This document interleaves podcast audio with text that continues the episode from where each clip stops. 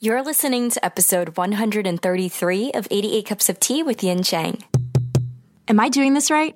Hi, I'm your host, Yin Chang, and thanks for joining me on 88 Cups of Tea. This podcast is created to leave you feeling motivated from interviews with storytellers, where we learn how they create opportunities for a successful career without losing sight of the values that make us human. Whew, that was a really long run on sentence.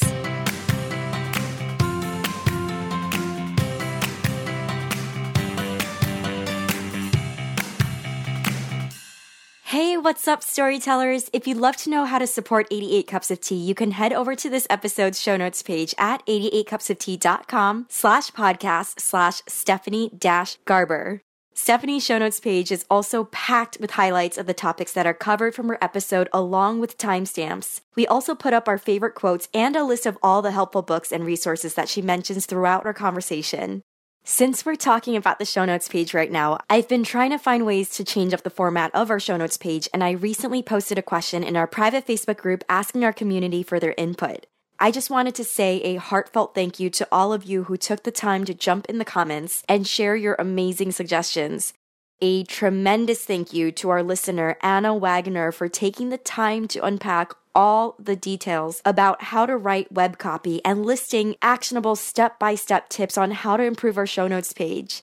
Anna, you are incredible. Seriously, thank you for getting back to me so quickly and putting so much thought into your suggestions. I've implemented all of the changes that you suggested, and I'm so excited to hear about what our community thinks about our new format. Now, on to our guest, we have Stephanie Garber on the show with us today. Stephanie is a New York Times and internationally best-selling author of Caraval and Legendary that just released this week. Her debut novel, Caraval, has been translated into over 30 languages, and the film rights for it have been optioned by 20th Century Fox. In today's episode, we discuss how Stephanie creates her impactful and sincere social media presence and how to cope with loneliness and rejection as a storyteller and turn it into a learning experience. She shares a really inspiring story of persevering beyond rejection and shame to fulfill her passion of becoming an author and how to find the courage to push past a creative block. We also get into detail about knowing when to put a story aside and starting a new one, how to craft vulnerable and confident characters, and we share stories about anxiety and how to practice self care. There's a really fun, cool fact that you'll come across later in the episode where you'll learn how Stephanie first discovered she has synesthesia and her specific type of synesthesia. We wrap up the conversation by diving into listener questions that were posted in our private Facebook group. So here's a few examples. Does Stephanie have some insights she could share about her skeleton draft and that drafting process? How much character building detail is put into the draft at that stage? What is the hardest thing when trying to write the first draft? Any tips on getting past the dreaded first draft? And what is her process like when it comes to fleshing out her characters? Does she have any tips and tricks for creating a vivid sense of place? Storytellers, I experimented with a new style of editing for this episode. I'm normally pretty militant with my editing and like to keep the episodes as concise as possible, but for today's conversation, I went through and did minimal editing so it really feels like you're listening in on a phone call between two new friends. Just a heads up, this episode is longer than most, and I promise every minute is worth it. I'd love to hear your thoughts about the editing style. If you like the natural flow, let me know. Or if you personally like them more concise, let me know too. Hit me up on Twitter at 88 Cups of Tea or let me know in our private Facebook group. Now let's jump right into the conversation.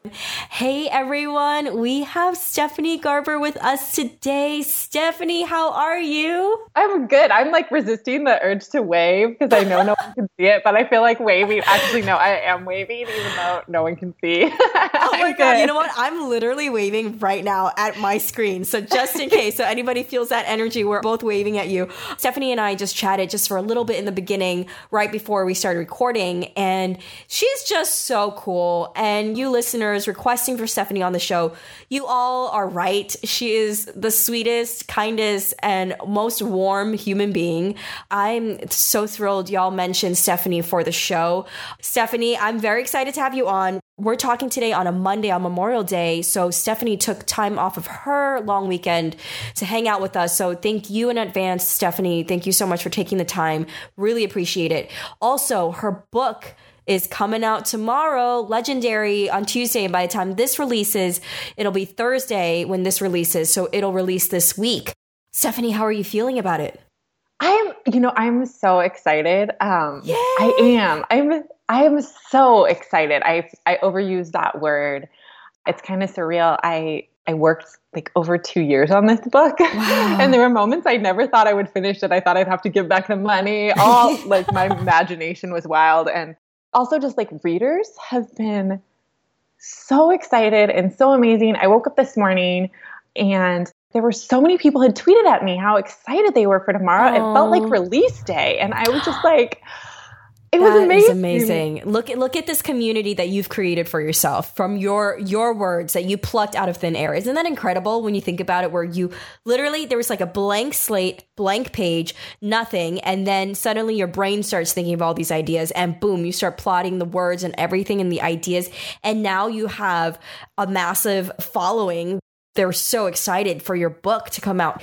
Isn't that just crazy to you that you created all this?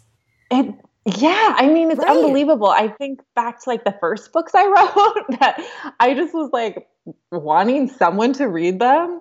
Um, and yeah, just when you put it that way, it is. It's amazing. It's amazing to think like I could write something and it's in hands of people all over the world and they're seeing the same characters I am and yeah, it's like the best feeling. oh my God. Well, it's well deserved. I'm very happy for you. You just sound like, honestly, just one of the nicest people.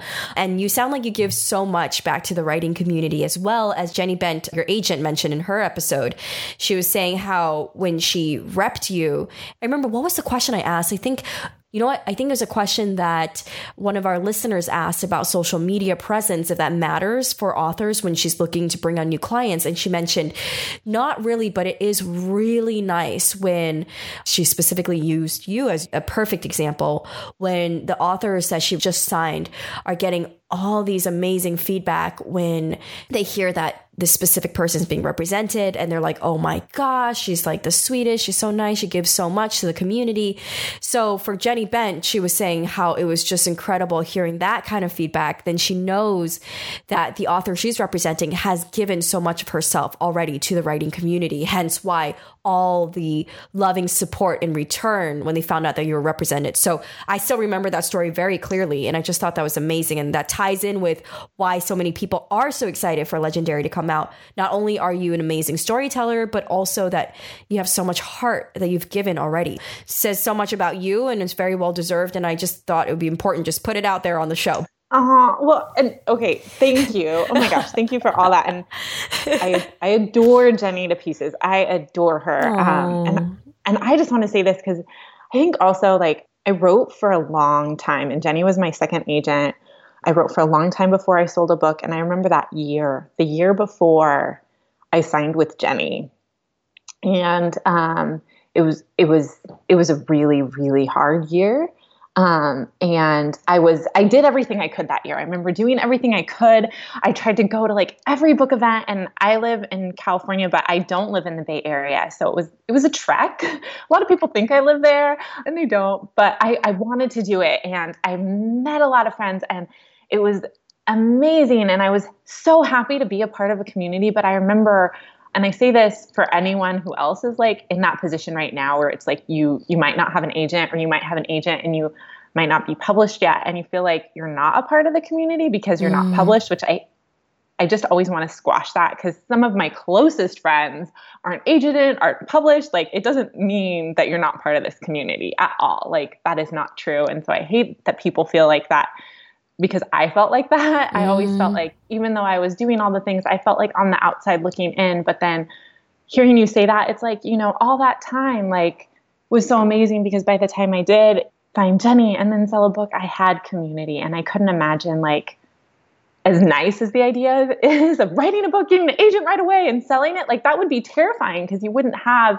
friends to go with it, mm. you know, through mm. with it. And you wouldn't have other people like who you've seen and you've learned from. So, it makes me thankful for all those years of rejections and um, oh. so i just wanted to cut in to say that just for anyone who who might be in that place oh, that was oh. amazing thank you for honestly even touching on that and shining light on that in our Facebook group, we do check in with each other uh, basically on a daily. And there were times where people have mentioned where they don't feel very much included sometimes. And also, I have these three questionnaires before they try to enter the group. And I ask them specifically, you know, why is it that they they want to join the group and what is it they're looking for? And a lot of people mention how lonely they feel. So, like almost every person, I don't want to say everyone, but let's just say a large majority who are asking to join the group literally write the word lonely or alone in the questionnaire. Oh. Um, and it, it breaks my heart. And as soon as I see that, I'm like, oh, accept. I'm like, I'm to give you yeah. some loving, girlfriend. So I, I really appreciate you mentioning that because it will resonate with so many of our listeners, like a majority of them. Maybe they haven't mentioned it in public or on Twitter, but I'm sure they're going through it because they've answered it privately with me. So I know that your answer, your your thought right there, that really will hit home with a lot of our listeners and really bring them peace, you know? So thank you yeah. for that. I, I, appreciate that. And if, if there's any other nuggets you'd love to step in throughout our conversation, I'm gladly accept it. So please don't ever apologize if you want to share a side note or anything. Seriously. Oh, you're so sweet. I, I just, oh my gosh, I just know I'm going to love you. I already do. And I'm just so excited to start chatting even more. I definitely want to dive into more of this. Uh, let me just start off first by asking what I ask most of our listeners when we kick off the episode is how you first fell in love with storytelling. Oh gosh, you know, it's so. I feel I like it's, it's, so. I, it's, it's, a hard yeah, question. It's a hard question. So hard to separate those early memories. Um, yeah. And it's so funny. Like I hate watching home videos. I don't know what? If you're like this or if your readers are. Oh my gosh, I think they're so embarrassing. No, they're so cute. I love looking, well, I love looking at other people's home videos. So maybe, yes, that's true. For myself, I'm a little like, oh God, do we have to play this right now? Oh but no, I would love to see your home videos. But yes, sorry, go oh on. Oh gosh, they, they will never, no one will see them. But the other day, my sister was visiting my parents and then my mom called me up after and she's like oh my gosh those videos we were watching she's like stephanie even as a little girl you were like i can't believe i'm going to say this. She's like you would just like sing in the background and be like i'm the fairy princess. She's like you were always always making making up stories. And and I and I know that I was, but I think like if I look back, like I remember the first like writing stories wasn't until elementary school, but I was always pretending. I would, you know, I would go to Disneyland as a kid because growing up in California and not every summer, but every other summer we drive down south and go. And I just remember I still have the princess hat I bought. Oh my god, that's so cute. Yeah, and I I would wear it and I would just pretend that I'd go on the rides like and I that they were coming to life. Oh my god. and I would imagine what it would be like to like I'm hoping at least that you've been to Disneyland, right? Yes, girl. I love Disneyland and Disney World. Are you joking? I had to double check. There are some people who've never been. Well, you know, I just can't talk to those kind of people. You know what I mean? I'm kidding. I'm kidding. Trust me, you can talk to me about it. oh my gosh. I would always imagine like going on Pirates of the Caribbean yes. and the scene with the treasure. Yes. And it was like Yes. All the treasure. Yes. And I wanted to like get off the boat and like that's where my story was going to start. Oh. Like I'd always imagine like what happened if I got off the boat? What kind of treasure would I find? And where would this magic treasure take me? It wasn't like about wealth as much as it was like about like finding a magical object that would take me into a portal fantasy basically. Damn. Um, Girl, you're creative. I'm like, listen, I love the rides, but my gosh, I wish I was just half as creative as you. Dang. yeah. So I think it started there, just like imagining myself in these places. And my mom didn't want us watching TV, bless her for that. Um, so we didn't watch a lot of TV. And like all the kids in my neighborhood were super athletic. I'm not, and neither am I. yeah, it was God. Like I lived next to like all the football players, and so even before they were football players, as like little kids, it was like if I was it for tag, I was done. I was never tagging any ever. and so I just loved making things up. And as soon as like I learned to write stories in elementary school, like when we were taught, I would just I wrote all these little books and stories. Wow. And so I think just all my life, I've always loved imagining and creating stories and wanting to be in places that don't exist. You know what boggles my mind? You sound like if if you ever dabbled into it, you would have been an incredible actor. You know that because your imagination is so powerful and you really live it. Just saying, because this is from me, from my acting background, where I just see it in that perspective. I'm like, whoa, Stephanie sounds like she could pull so many from her resources, like in her brain, like a Rolodex of emotions and imagination, creativity. And that's something that a lot of actors have to train for just to even have that to pull from. So you already sound like you naturally have that. And I'm like, oh, have you ever thought about dabbling into that, like when you were a kid? Oh man, you know what? It's so thank you. That's such a nice compliment. Um, no, I never I've only ever thought about acting in terms of a lot of writers say it's good to take like improv classes right to, to get to know your, your characters mm-hmm so I've thought about it for that, but I I mean, now as an adult, as a kid, I might have liked the idea a lot, but now as an adult, I like kind of shy away from like being the center of attention. so I couldn't imagine it, but I think it would be fun to take like acting classes to help with writing because I yes. like that. But I, I, I, like the idea of anyone watching me like terrifies me. I'm like, oh no. I was so happy when I knew this wouldn't be video. Oh I'm my like, god, okay. I love you. Please tell me you're in your PJs because I am. I'm not in my PJs, but I had just gone to the gym. Like, oh right my gosh, you are early so. bird. I'm like still in my PJs, recovering from a cold. Totally get what you mean. So, okay, so from there, when you're writing stories, when you're younger, you know how some of us, we grew up feeling like, oh, wow, books are amazing. And then we don't realize it's an actual thing where you can be an author as a career. A lot of us find that out much later in life, but some kids early on, surprisingly, they've known since super young that you could be an author as your career. Where are you in that spectrum? Are you leaning more towards like the type that you already knew right away and then you started taking classes in high school and, and college just to make sure you stay on that path? Or did you kind of flounder around like most people and then found your way?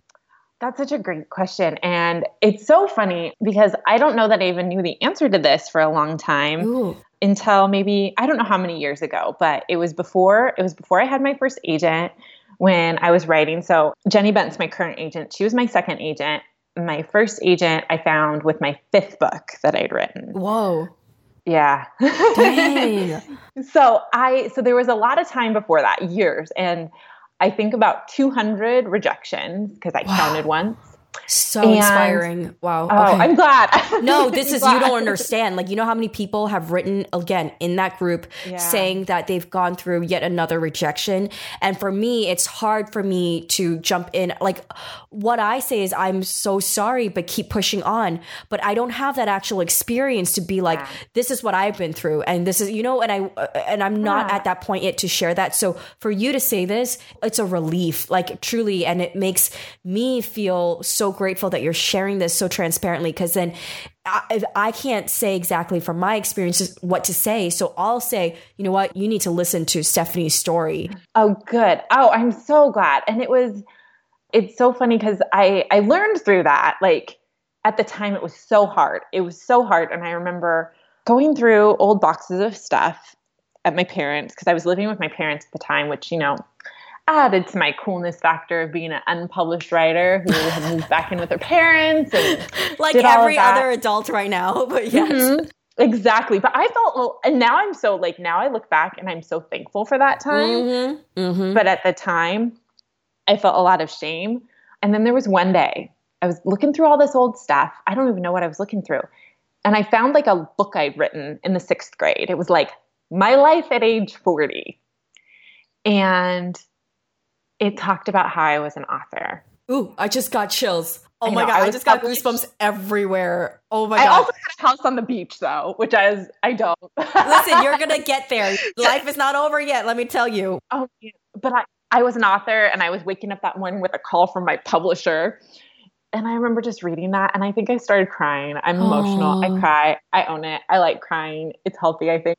And I cried because I was like, I I I really have always wanted this. Like in the sixth grade, this was my mm, dream job. And wow.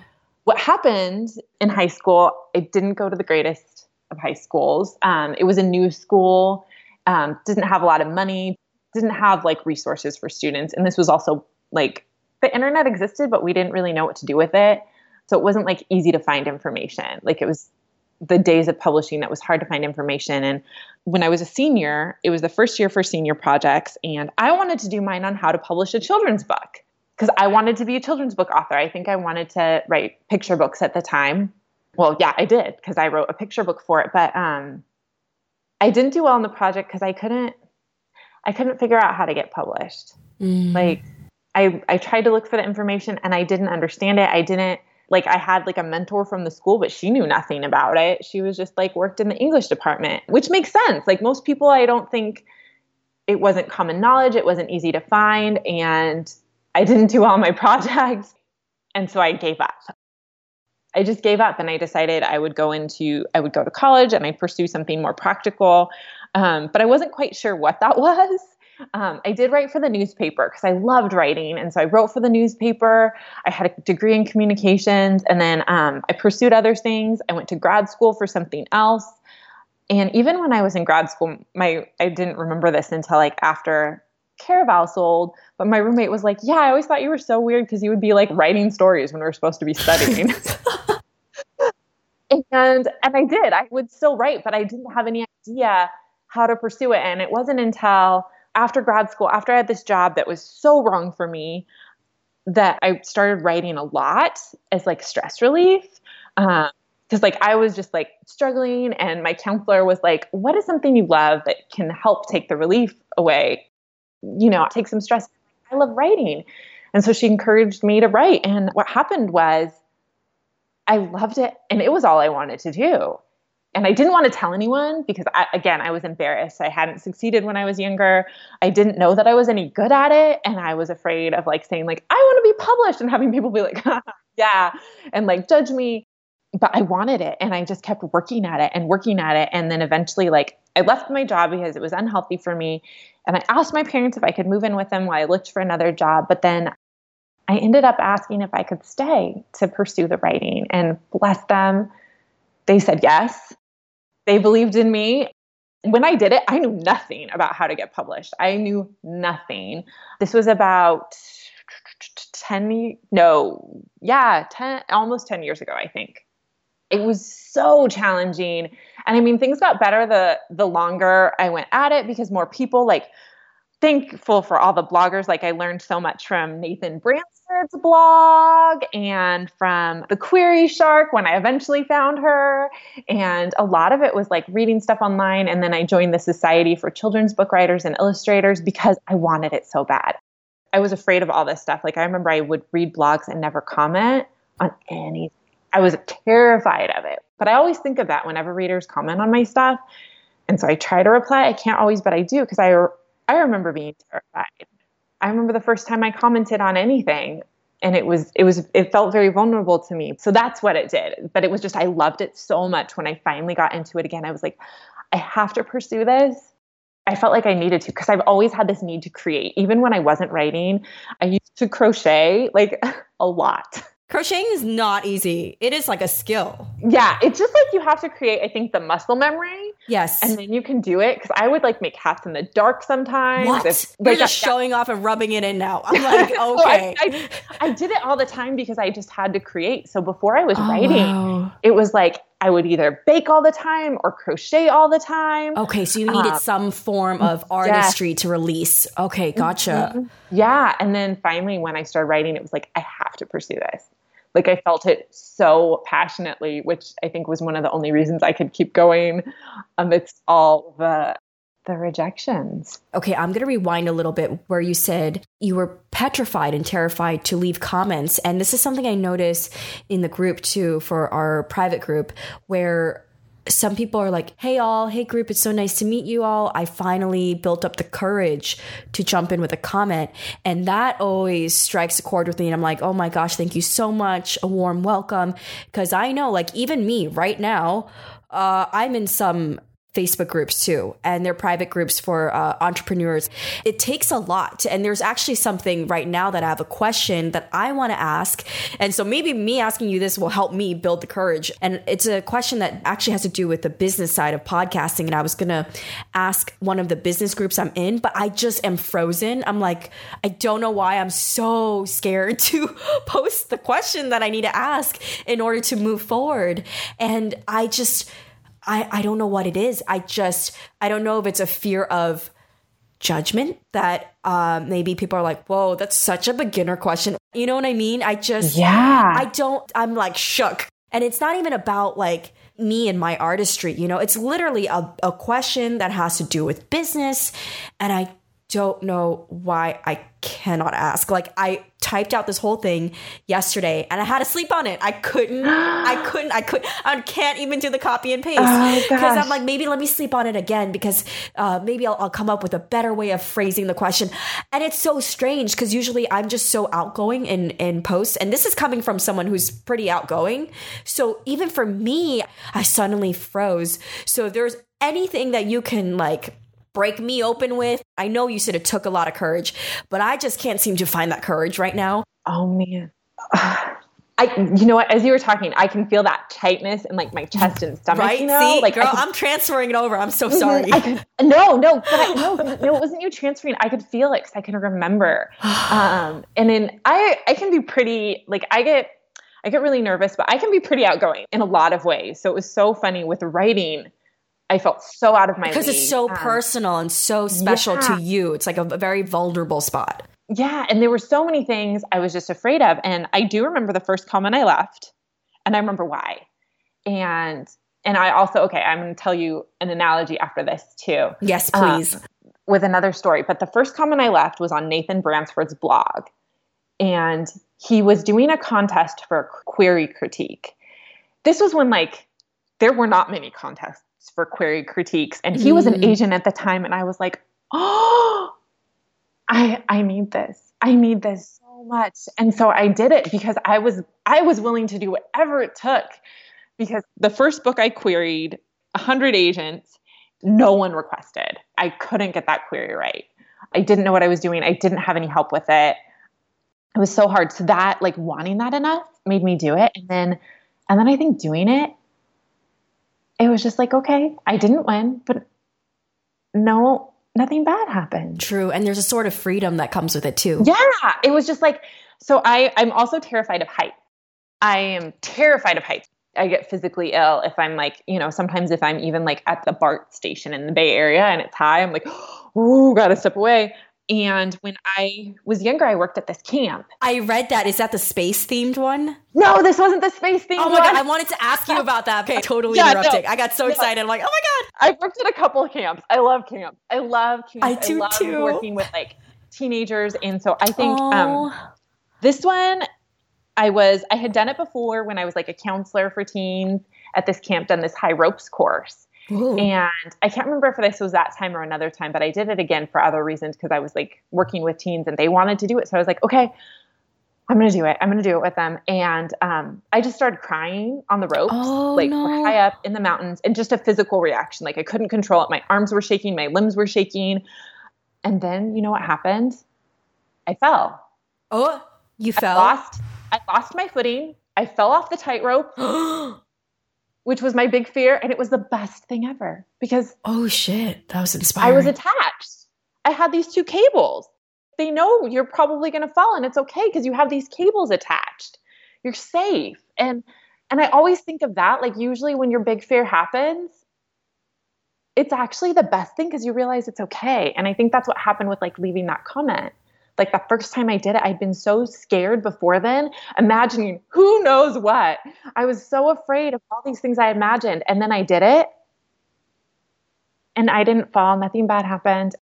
It all broke after that. I still wasn't like, I'm going to comment on everything. very cautious. And even now, I tend to like things on Instagram rather than like comment. I try and work on commenting on my friends' stuff myself. Like, no, you need to comment. They're not going to know that you think this is adorable if you don't say it but I think just doing it and realizing like, okay, I didn't fall. The world didn't stop. I did it. I'm a little closer to that goal. God, that was so good. Stephanie, I have chills again all over my arms and on my cheeks. And I'm wearing shorts, my PJ or shorts, and it's all over my legs right now. I'm not kidding. Like after we finish our call, I'm gonna go comment I, you just gave me what I needed. So oh, thank oh, you so, so you don't I'm so oh. grateful to you. And also it's crazy too cuz I'm like I can see how this really would oh, so help those who right now are in a very deep rut, a creative rut, and aren't able to move forward because they're feeling blocked. And I feel like you sharing that story where it's like, you know what? What's the worst thing that can happen? You end up where you started, basically. What is the worst yeah. thing that can happen? You just killed two birds with one stone. You helped me. You gave me courage to want to put that comment. And now I know you're going to push people forward past that creative block that they're in right now. So, holy oh. crap, that was really good. I'm so glad. I'm so happy right now. You have no idea. Yay. like I have the biggest this is what I regret there is no video because I'm like, I wish you could see the smile on my face. Oh. I'm so happy right now. Thank you for that. No wonder people are saying you're just such an incredible teacher. Holy crap. Okay, now Steph, I'm going to bring it back now with the storytelling aspect of your journey. I do remember in the very beginning, we were talking about how it was kind of hard, like trying to find a community. So, mm-hmm. from there, how did you move forward? I did have one friend in my hometown who was also trying to write she went to the Big Sur Writers Workshop. I don't. Ooh, I, that sounds familiar with it? Uh, I'm not, but I love Big Sur. Any excuse that I have to drive up there just to chill out, I freaking love that location. So I'm all about this right now. But yes, oh man, wait, what okay, is this so amazing thing? It is. It is terrifying. um, I think a lot of California writers do it it's you know, but it's closer. But I I've met people there that traveled across the country and um, so she did it and she said, you know, it's the Andrea Brown literary agency that puts it on and they do critiques. You're in like small groups, you're in two different ones with like three or four other writers and an agent usually, or sometimes like an author. They get really big name authors or some editors in, um, and you're in these critique groups. It just sounded terrifying to me, but yeah. I was also like, I, I need to know what I'm doing wrong. Like I knew what I knew my problem was it, it wasn't like I was like, oh, no one's reading my manuscript and it's perfect. it's I was just like, I don't, I need help. I don't know where mm. to find mm. help. And so it terrified me, but I signed up for the workshop. And then I did something really out of character for me. Whoa, tell I, me. This was so out of character. They said they like had a thing about you could carpool with people. You know, they had a list of people who were going and that where they were from. That gives me anxiety immediately right now. I cannot. It's a, okay. You'll love this story because oddly, I was just like, okay. So I reached out to this person I'd never met. and it was just like, hey. And she told me this, she reminded me of this a couple years later because we're still friends. Oh. And she was like, Yeah, you were like, I promise I'm not an axe murderer. Do you want to carpool with me? and then and she was like, Yeah, I'm carpooling with this other person too her name was Katie, and the other person she was carpooling with is also named Katie.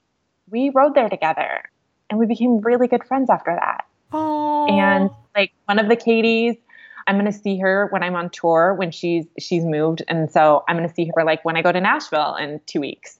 She's one of my closest friends. She's Aww. also published.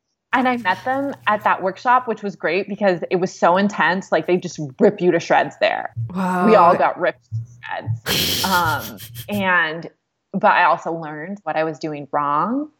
And it was a really incredible time because I learned things and then I, I made two friends. We ventured out together after that. We were like, okay, we need to do more things like this. It was terrifying for all of us. We were all terrified.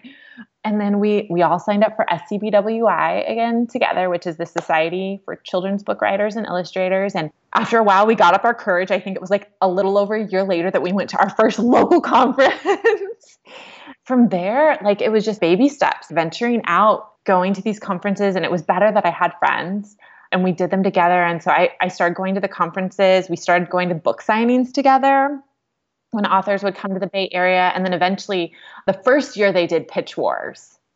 I applied for it and got picked by Elizabeth Briggs, who's still a good friend of mine. And that was another turning point that contest because that manuscript was the one I got my first agent with, and I had gotten a ton of requests, and they were all then they all ended up in rejections, and I didn't know what I was doing. Liz is just brilliant.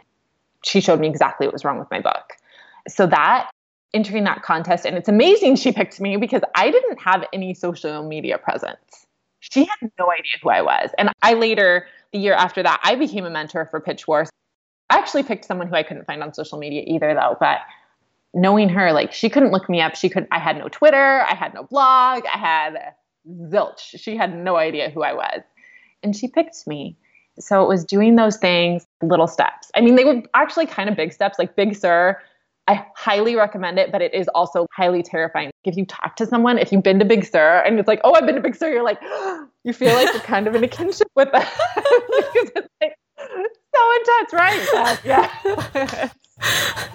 so yeah, it was just kind of like the type of thing where it was like, I've never been so I'm not an aggressive person, but I was aggressive in my pursuit of this because I knew I was like, I need to learn things and I wanted to do everything I could for this. Like that way, it's like, even if I don't get published, at least I know I've done my best. At least I knew I'd put everything into it. So it was just a lot of learning. I felt like the whole process, like years of learning. And I was only working part time. I had very, very, very small income. So I would get as many books as I could from the library.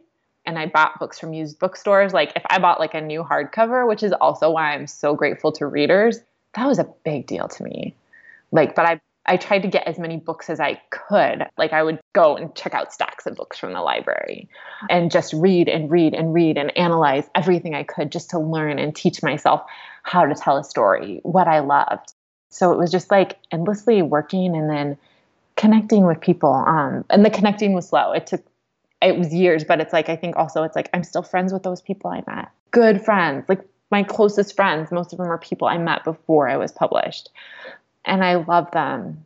I'm so thankful to have them just as friends, just as friends outside of publishing. Like I'm thankful to know them because they're amazing people. What an incredible story. And I honestly never heard of the Big Sur retreat. So thank you for mentioning that too as a resource for those who are wanting to really push themselves and to learn.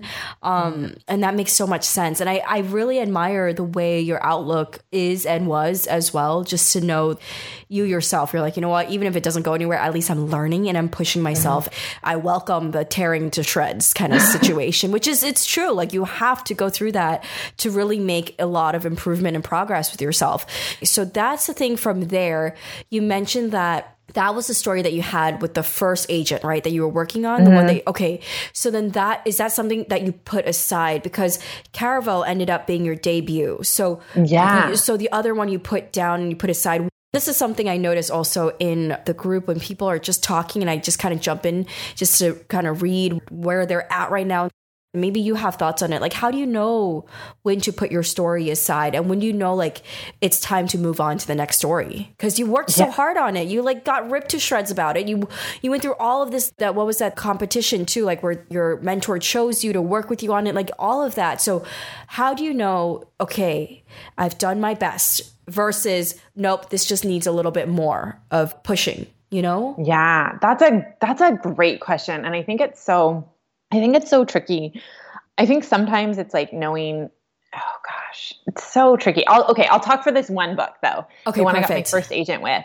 Um, I had written that and um, it was a space opera and it was so fun with oh. space pirates and cannibal planets and uh, I just loved it. And I found this agent and she loved it too it's hard because it's like I was so excited to find an agent, but at the same time, I had been rejected by a lot of agents. That book got a lot of requests and a lot of rejections. So by the time she picked it up, I was excited, but I also was like unsure that it would actually sell. Like I was super happy, like, okay, I finally gotten this hurdle and gotten an agent. And she was a lovely person, but she was a newer agent and she was at a small agency. And I didn't know anything about having an agent at the time. And that some of the things like that happened weren't weren't how things should be with an agent. Like things, there were things that um, I I told Jenny later on, like, oh, you know, is it okay that I asked this? Because my other agent didn't like me checking in on submissions, and Jenny thought that that was very strange, and I didn't know that because I'd never had another agent. But we were on submission with that book for a very long time, like over a year and a half. And I didn't know how abnormal that was. Like I know some books take a long time to sell, but I won't get too much into it, but I just kind of, and I knew we weren't hearing anything at all. Mm-hmm. I would mm-hmm. get excited when we got a rejection from an editor because I was I see, because oh. at least there's movement. Yeah, somebody's mm. looking at it. Mm, oh, so okay. The whole time, I just kind of knew, like, I don't think this is going to happen. I don't think this is going to happen with this book. And um, she was really optimistic, and so she told me like write the sequel. So I had started the sequel, but then I was just like, I and I was excited about it, but then I, I got to a point and I stopped and I was like, mm, it's not working. And so I pitched another idea to her about a book I'd written before um, that was a sci-fi thriller because I really do love sci-fi. She was like, yeah, write that. And I started writing it. I wrote about forty thousand words of it because I'd Oh written the God. book before. It had been rejected, so it needed more work. And then one day I couldn't write it anymore. Like I couldn't. Like I knew what was going to happen, and I just could not write another word. And in the meantime, I'd had this idea for Caraval. It wasn't a fully formed idea, it was just the idea for this game. What if there's a game and, you know, these people come to town sort of like a traveling circus, but not not a circus. Like they tell you, you know, you're a part of something. And I didn't have the idea all the details worked out. I just knew that you wouldn't know what was real and what was a game. Like you'd be Ooh. interacting with people and you wouldn't know who was a performer and you wouldn't know who was playing the game. You wouldn't know who to trust. You wouldn't know what was real and you wouldn't know what was a lie. And I love this idea of like a game being life. Kind of like the whole going back to like Disneyland and the rides coming to life. So you're participating. And so I had this idea and I and it just kept coming back to me, but I didn't have a plot. I just had this very lucid game idea, or I don't think lucid's the right word. I can't think of the right word. Anyhow, um, and so I, I just kept coming back to that and was thinking about that, and I started, I started just writing letters from my main character Scarlett because I also liked the idea of writing about a character. I had think I had seen an agent tweet like something along the lines of, "I want a book about a character who's not a chosen one, but who wants to be the chosen one, who like goes after it." So Ooh. I was like, I love that idea. So I started writing these letters from Scarlett to the person in charge of the game, wanting it so bad. And then piece by piece, the book just came to being. It was interesting because it's like I was still on submission with the other book and it wasn't selling. And this was, you know, that was the fifth book I'd written. It wasn't selling. And this is when my my parents were starting to get a little like, and I was teaching. I was teaching at a college. I was teaching creative writing. Um, but my parents and my friends and, my the like a lot of people were just kind of like um side eyeing with the like maybe it's time to give up like this book hasn't oh sold no. I know but it was like it was so funny because i had felt like with caraval this was the idea that i couldn't let go of i was obsessed with it Oh, okay. and more and more pieces started falling into place until i had to write it Mm-hmm. and so I still had the agent still in submission, and I just had piece by piece. Like I figured out it was about sisters, and then I came up with the idea for Legend because I'd always wanted to read about a character named Legend, and so I was like, oh, what if he's in charge of the game? And so I I had so many ideas, and they started to form a more cohesive story until suddenly I had to write this book, and it was like I had to write it. I wrote it really fast in like three months, wow. Mhm, and I finished it. Damn. Yeah, it was fast. Yeah, I finished it in three months after like I finally got the pieces together. I had had it in my mind for like over a year though, but I finally like once I sat down to write, finished it in three months, and then a week later my agent left the business. Hmm? Uh huh. Oh man, and it was so it was such an interesting and challenging time because I had finished it on the last day of the year. A week later, my agent left, and then my family. Like I remember my brother was just started sending me things to apply for other jobs. And I was adjunct teaching, which makes like you don't make any money. The Okay. adjuncts are severely underpaid. And but I loved the job. I was really, really thankful for it. But it was the kind of job where it's like my parents are like, Steph, you need to apply for another full-time job. And I was like, well, okay, I'm I'm adjunct teaching right now and I was commuting. It was like over an hour away for this teaching position. Oh, and wow. so I was like, you know, I have this semester, I'm doing the teaching for the semester. I'm like, just give me the time to finish up this book. Because I'd finished it, but obviously it needed to be revised. And so I was like, and then if it doesn't happen, I, I'm I, I will let it go. I will let it go. And I and I put everything into it. And so for that, I was super fast. I was super fast with it. But I also I hired a freelance editor to look at the first 50 pages. I had my friends all read it. I critiqued my query like a hundred times until I was like, oh my gosh, you tell me what's wrong with this one more time, I'm gonna smack you. Not really. I was really thankful for my friends though, but I listened. I just I pushed myself until I had nothing left to give for this book. I also knew, okay, like it's either gonna happen or it's not. So I, I feel like I veered off course a little from it. No, this is very helpful because when you know, you know. It just it kind of Yeah. reminds me of relationships. When you know, you know. Yeah. And I'm just going to say, I felt so strongly about this book, and a lot of people told me not to write it. Um, and I- really? Yeah, because it was still at the time where like YA was very trendy, and once a trend died, they'd stop it. You know, yeah. you know how it used to be like paranormal, and then Yes. the trend died, no paranormal. Um, and then it was what was it, dystopian? Trend died, no more dystopian, and people were saying that was going to happen with fantasy. Like a lot of people have bought big fantasies, you shouldn't write a fantasy, and people are like, oh, there's too many circus books out there. I even had a critique from an editor who was like, this is you're going to have a really hard time selling this book, but I I felt really strongly about it. I just loved it. And I was like, I want to write this. Like, this is the story I want to read. And I just hoped that other people would feel the same way. It wasn't, it, so I was doing the opposite of writing for trends. I was writing the story that I felt like I, I wanted to tell and that I wanted to read and that I wanted to live inside of. Oh my God, that was so good. See, that is, it's so funny because earlier when I asked, like, how'd you know when the story wasn't working, your other book, right?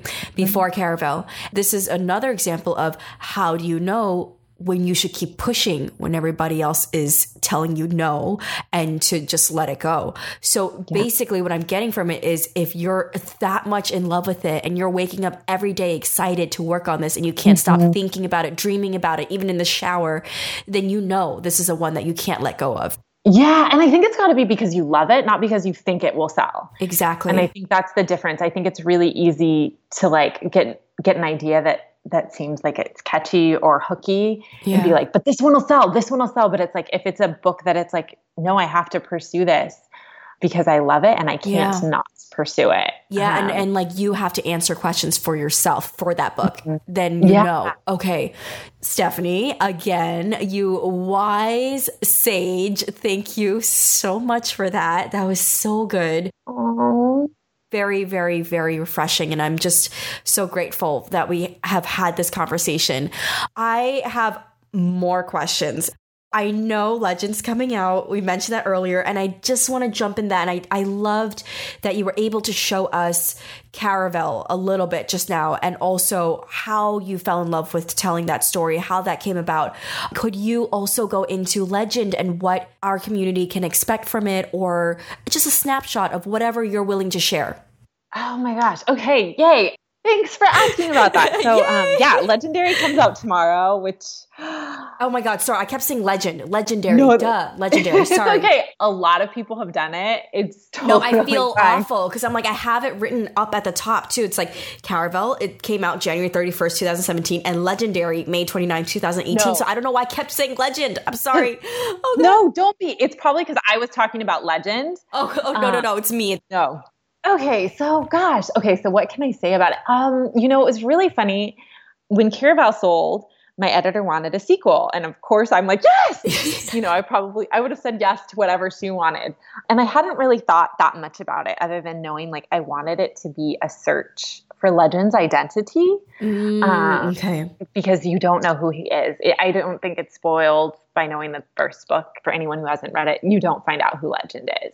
No one knows who he is. You know, he knows everything that's going on. And so the second book, I knew I wanted it to be around that. And I also kind of just intrinsically knew I wanted it to be from a different perspective. So the first book is from Scarlett's perspective. She's the older Mhm. sister. I will admit this freely. She's a lot like me, likes to follow rules, can be very overprotective of her younger sister and tends to be fearful. And um, she's afraid of a lot of things. Whereas Tella is her younger sister. And she was at first a challenge for me to write because it took me a while to get in her head because I'm so not like Tella.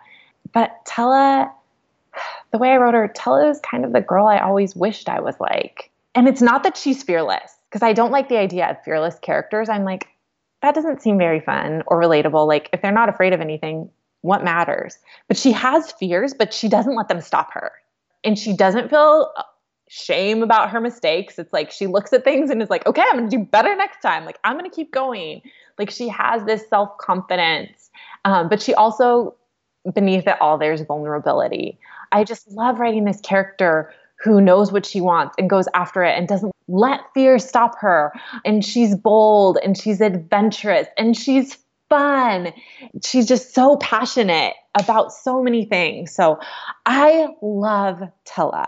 I love Tella so much. And I'm so excited for readers to get to know her. She's flawed. She's totally flawed. But I just think I think she's fantastic because I think she was always the girl I wanted to be, but I think I was afraid of being judged. I was afraid of making mistakes. I still am afraid of making mistakes. And so I wanted to write a character, you know, that like wouldn't judge herself so that hopefully others would see it's okay not to judge themselves either. Someone that people can relate to, especially girls. When I was writing a lot of this, I was just thinking, because of just so much going on in the world, just thinking about our value as girls and the labels mm-hmm. people put on us, mm-hmm. labels and judgment, and trying to do away with that. And yes, I don't. So thinking, I was thinking a lot about that as okay. I'll okay. I should probably say what I was honestly thinking. I just don't like to say it sometimes because sure. okay, I just I just don't like this word, but it was really in my mind a lot as I wrote this book.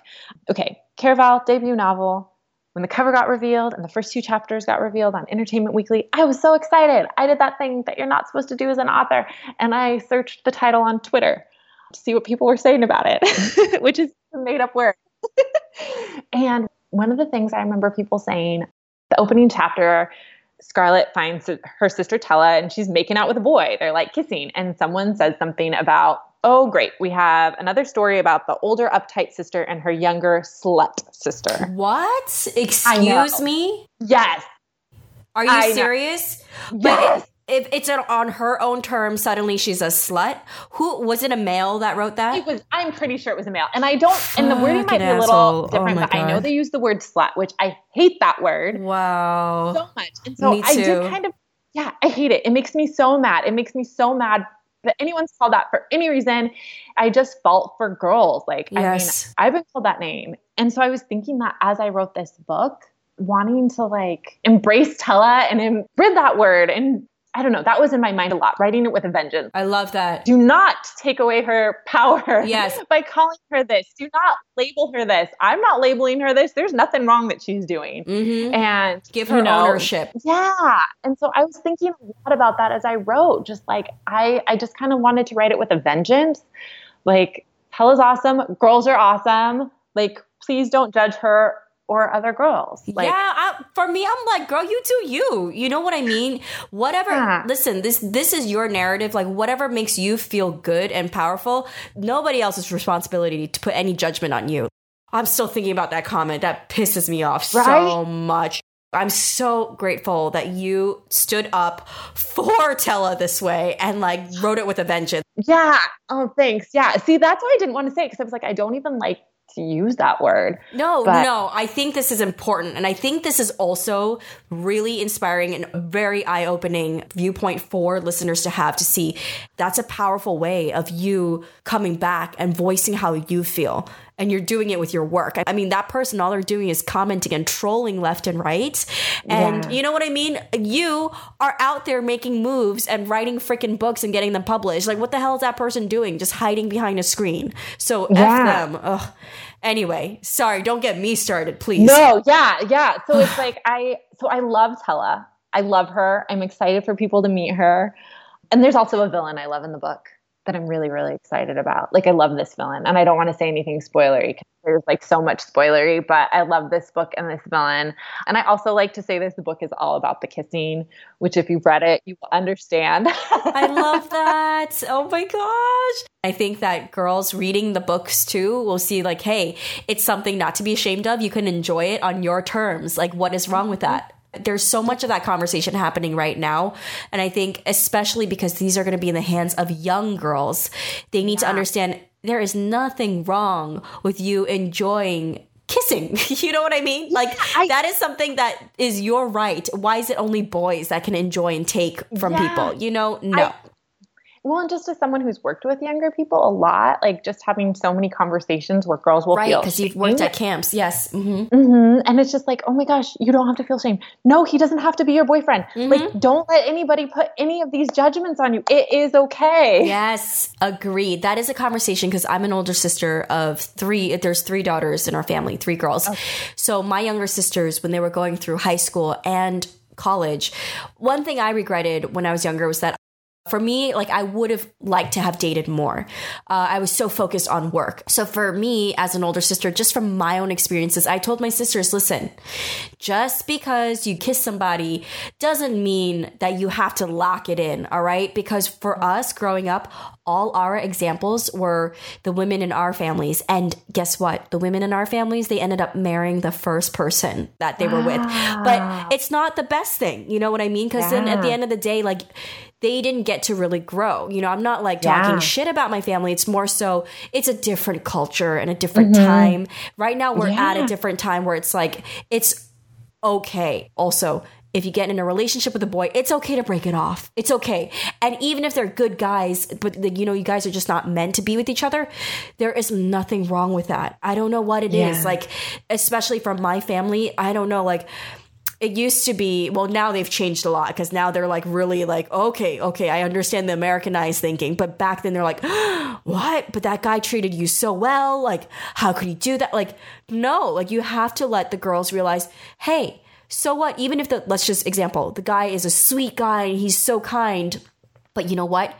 If he bores the F out of you, or if he's not motivated enough in life, what you still have to stay with him and, and tolerate that? Like if that's not your personality to tolerate why do you have to do that? That's just an example. You know of, of women yeah, taking ownership exactly. and saying it's okay. It's not working for me and i'm gonna move on and i wish him well. There's nothing yeah. wrong with that. I also think you make such a good point and that's something like i hadn't thought about too much because it's like i mean there's a lot of emphasis on like which for very good reason on ending bad relationships but i also think like like it's a you know just like what you were saying like yes. just because someone's a good guy yep. and they treat Doesn't you right he's the not, one for you yeah yeah yes. that's okay you know you're not a bad person for ending it like exactly just- why hold on thinking oh gosh like again this is from my family's old school thinking before they changed it's as if they were so afraid that the girls couldn't go off and find another nice guy and i'm like you know that's almost insulting to both guys and girls it's almost as if saying there's not enough nice guys there are plenty of nice guys out there that are more fit for you. You know what I mean? Yeah. That have the same type of level of motivation as you, or maybe is more patient than the other nice guy. Yeah. You know, like I, it's almost a slap in the face to both men and women. Number two, it's almost as if saying your daughters are incapable of finding and keeping a man too. Yeah. I'm glad we did touch on this. I think it is something important to talk about, especially because a lot of our community, they are mostly women. So I'm glad that we're speaking about this. So thank you for diving in with me. But yes, I'm glad that you were able to tell tell a story. I love how tell tell a story. So well, her name is actually Donatella. So yeah. I'm glad that you're able to tell her story in that way and you're giving her ownership. I want to know also how did you feel about Legendary? Did you feel pressure writing part two? Did you feel any kind of stress when you're writing this? Because now, like, you know, you have an audience. Now you know you have a community that's built around Caraval and knowing that, you know, there's something coming for part two. How, how was that when you were writing it, or did it not affect you? Yeah, that's a great question. Um, I like to compare it to Frodo's trek to Mordor, where it just felt totally impossible it was and painful and hard. It was really hard. It was it was really hard. There were so many tears. I sent a draft to my editor that was just like fueled by the blood, sweat, and tears of Stephanie Garber because I just had such a hard time. It was completely different than writing how I'd written in the past. Like I'd always been a pantser and I tried doing it with this book and it didn't work. I rewrote it like almost entirely, like at least at least six times. Um, the the first draft does not resemble the book that is out now. Um, the, and then once even I got a handle on it, I rewrote the ending like seven times. Wow. It took me a while to find the right story. It was hard. It was really hard. And I felt like I was learning how to write all over again. And I was terrified. I was terrified of like letting readers down and letting my publisher down and my agent down and just afraid of like I was just really terrified. And um, it was the first time writing under a deadline, which was funny because I'd always written fast before. But this book, I think because for me, what I learned, this is what I learned going back to what we talked about how you know when you should write. When Caraval sold, I had been asked, okay, what's she going to write next with the sequel? So I wrote up a quick pitch. I'd sent a pitch to my agent for like a possible sequel, and she's like, mm, no, this needs work. And so we spent a day working on this pitch that ended up being, I think, two paragraphs. And it was me writing it until it sounded good enough for my agent. It was not me searching for a book that I felt I had to write. So I think the first draft was me trying to write this book that I felt like made sense logically as a story. You know, it's like, okay, this has the right pieces of a story, it has the middle, the beginning, the end, the darkest moment. My character has this particular arc. It was like paint by number storytelling, and it wasn't right. So with each draft, I, it took me a while to like hunt for that story until finally it was like, okay, here we go. The this this is the story I have to tell and it took me a while to like find that inspiration and find that desire and find like the parts of tell a story that i felt so passionately about. Because i don't think they you know me even writing with a vengeance like oh this is the kind of girl that i want to write for. This is what i want to write. I want this. Like it wasn't there initially. It was just more paint by numbers. So i think until i found that it was just really hard because i was trying to force something. But then once i found the right story and found like the right people like to come alongside me and help me too outside from like my agent and my editor because you always need multiple readers. I really struggled. And then um, once i found the right story like it got a lot easier and the revising got easier and i just got excited about it. But i think for a long time i almost feel like that first book i wrote that was entirely scrapped was almost like writing another book that didn't sell even though it had sold because it was like okay we're scrapping this whole thing. Like i wrote a book I spent like almost a year writing this book, turned into my editor, was scrapped the whole thing. And I and I think I could have revised it, but I was just like, nope. Like her feelings for it weren't lukewarm is an overstatement. Uh, and I was like, I don't want to revise this just because I've written it.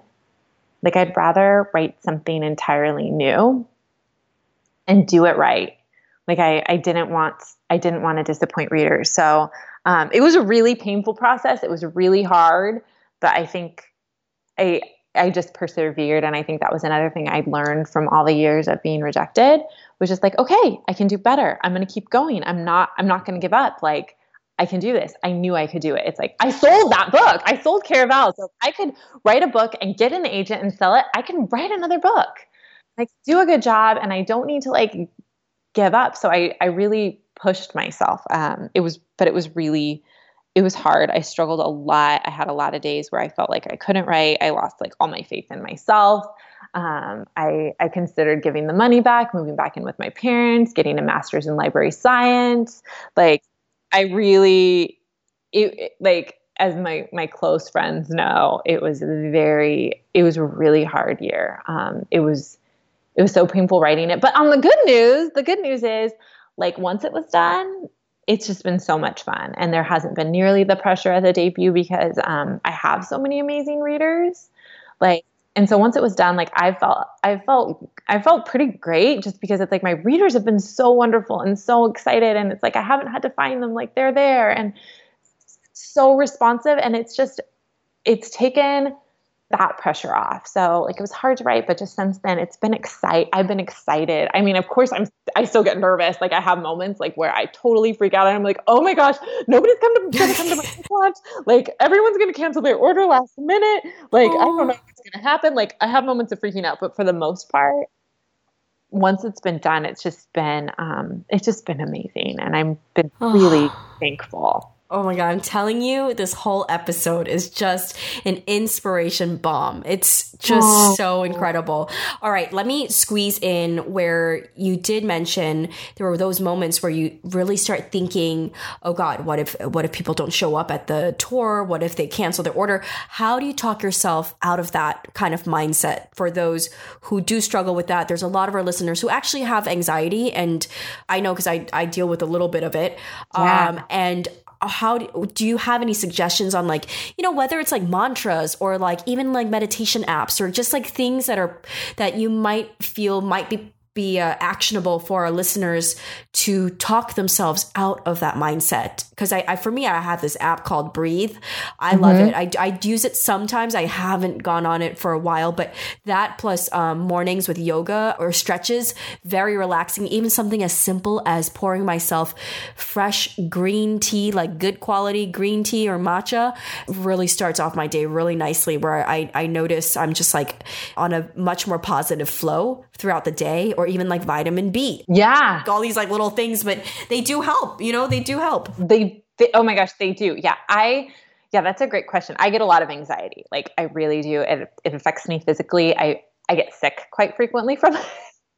I, I it's myself, real. It's a real thing. Yeah, like seriously. Yeah, I make myself like sick to my stomach. Mm-hmm. Um, and so yeah, so that's a great question. One thing I do, I mean, and this is easy for me because I like it. I am really um, I like to be physically active. I go to the gym like almost every day. Oh um, yes, and I, yes. And I make that time, especially like the last couple months. Like I've been doing things just so tight, but I make the time every day to go to the gym. I usually go for about an hour because for me, I like got to work it all out. I even heard an ad for this, which I thought was so great. It's like you know, exercise is the best antidepressant, mm-hmm. and I think it really helps me. But I also I pray for me and i know that's something that i know not everyone believes in prayer and god right, but it's it's it's something where it helps you where you know you are not the only one there's some someone yeah. something that's higher than you yeah so i start my day like that every day i pray and um, when i really struggle like actually when i really struggle sometimes i don't because i'm like really having a hard time and i'll call my mom and she'll be like let's pray mm. um, and i also but i do i I'll take like natural remedies. I have de-stressing tea. Um, I like, yeah, it's like lavender. I don't know. I got it at Whole Foods, but oh, I yum. like the teas. I like the teas for yes. stress and stomach and different things. Um, I also know, like for me, since I work by myself, I live by myself. I write. Um, I don't teach anymore because I just don't have the time. So like, find like making sure I have plans with other people, like outside of writing, and yeah. Uh, just making certain plans. Like I know I need to do things, but like um, those are those are the big things and also sometimes like just reading outside of like i love reading i, I love reading that's what I, I love reading but a lot of times it's like i'll read things out of ya but also the other thing and i'll say this it goes back to like the biggest fear happening um, so i had this big fear you know it's really bad for first weeks of sales when books get shipped early and i was afraid like all my books would ship early and in the UK, they did. oh my gosh. So what happens got, then? Well, I don't know what happens, but you know what? I got, I was so stressed because it was my biggest fear. I'd even been telling like my US publicist when we were talking about like my tour and like all the stops. And I was like, yeah, I've just been freaking out. I'm like afraid all the books will ship early. And they didn't for the US, although quite a few did. But you know what happened? Um, I was stressed because I'm like, I don't know what that means for my sales for the first week. It's not going to be so good. But you know what?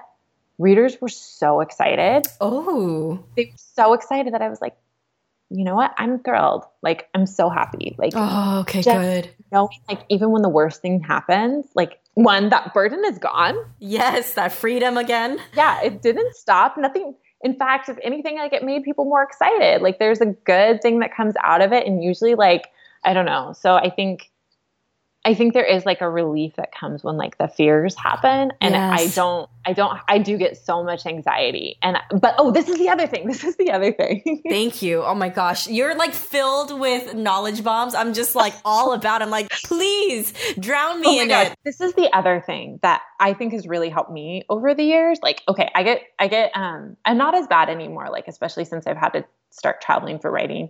I used to get a lot like travel anxiety so bad. Like I was kind of person if I was going to go on a trip sometimes I would want to get sick so I I could cancel it. Like I would get so so nervous. Um, just like even going back to like Big Sur and stuff, how nervous I would be. But what I tell myself now is, and it, it also helps me because then I'm thinking about other people and I'm not thinking about me. Like I find the more I think about other people, like if I'm anxious, like if I can think about what can I do for someone else, like then I'm not thinking about me. Like the more I'm thinking about other people, the less anxious I feel because I'm not caught up in myself.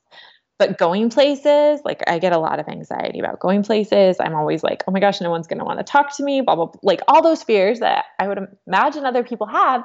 Because then I tell myself, like, wait, I bet other people are feeling that way too. So rather than thinking like, oh my gosh, no one's going to talk to me, it's like I'm going to go be that person who's going to talk to them. Oh, I'm oh my god, you're so kind. Reminding myself like my feelings aren't just mine. I bet other people feel like this, and not being afraid.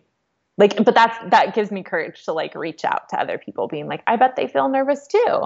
And so like you know like rather than being like oh my gosh are they going to reject me like oh i don't want them to think i'm rejecting them like i went to a, i went to a um a book festival a while back in the first night. I hardly talked to anyone and I and then I felt bad about it the next day because I was like I was so nervous that I didn't talk to anyone aside from the few people I knew. And I was like, I probably came off as like a stuck-up jerk. Like I came off as that person I was afraid of because it's like I wasn't talking to anybody else.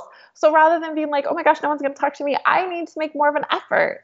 And I did the next day and I felt so much better. But just like rather than thinking like, oh no one wants to talk to me it's like no maybe other people are scared too oh my and gosh so that that helps me just reminding myself like yeah i i bet Ugh. other people feel this that was so freaking good. I also want to interject and say that you are like a living angel. I just need to put that out there. You radiate kindness and you're just uh-huh. so thoughtful about other people. And that's really cool. I just have to say that's not many people are like that and you should know this and i should say it publicly and just state it out there for the listeners to hear. But my uh-huh. gosh you're really truly so inspiring in so many ways not just like the advice that you've been giving us for like writing but all in the journey but also just like how to be a good human being like a good decent human being. And that's another reason why i'm so grateful grateful that you shared that as well, is because a lot of our listeners are very shy, like painfully shy, but they know they need to for their writing and for their work. Yeah. They really try their best to put themselves out yeah. there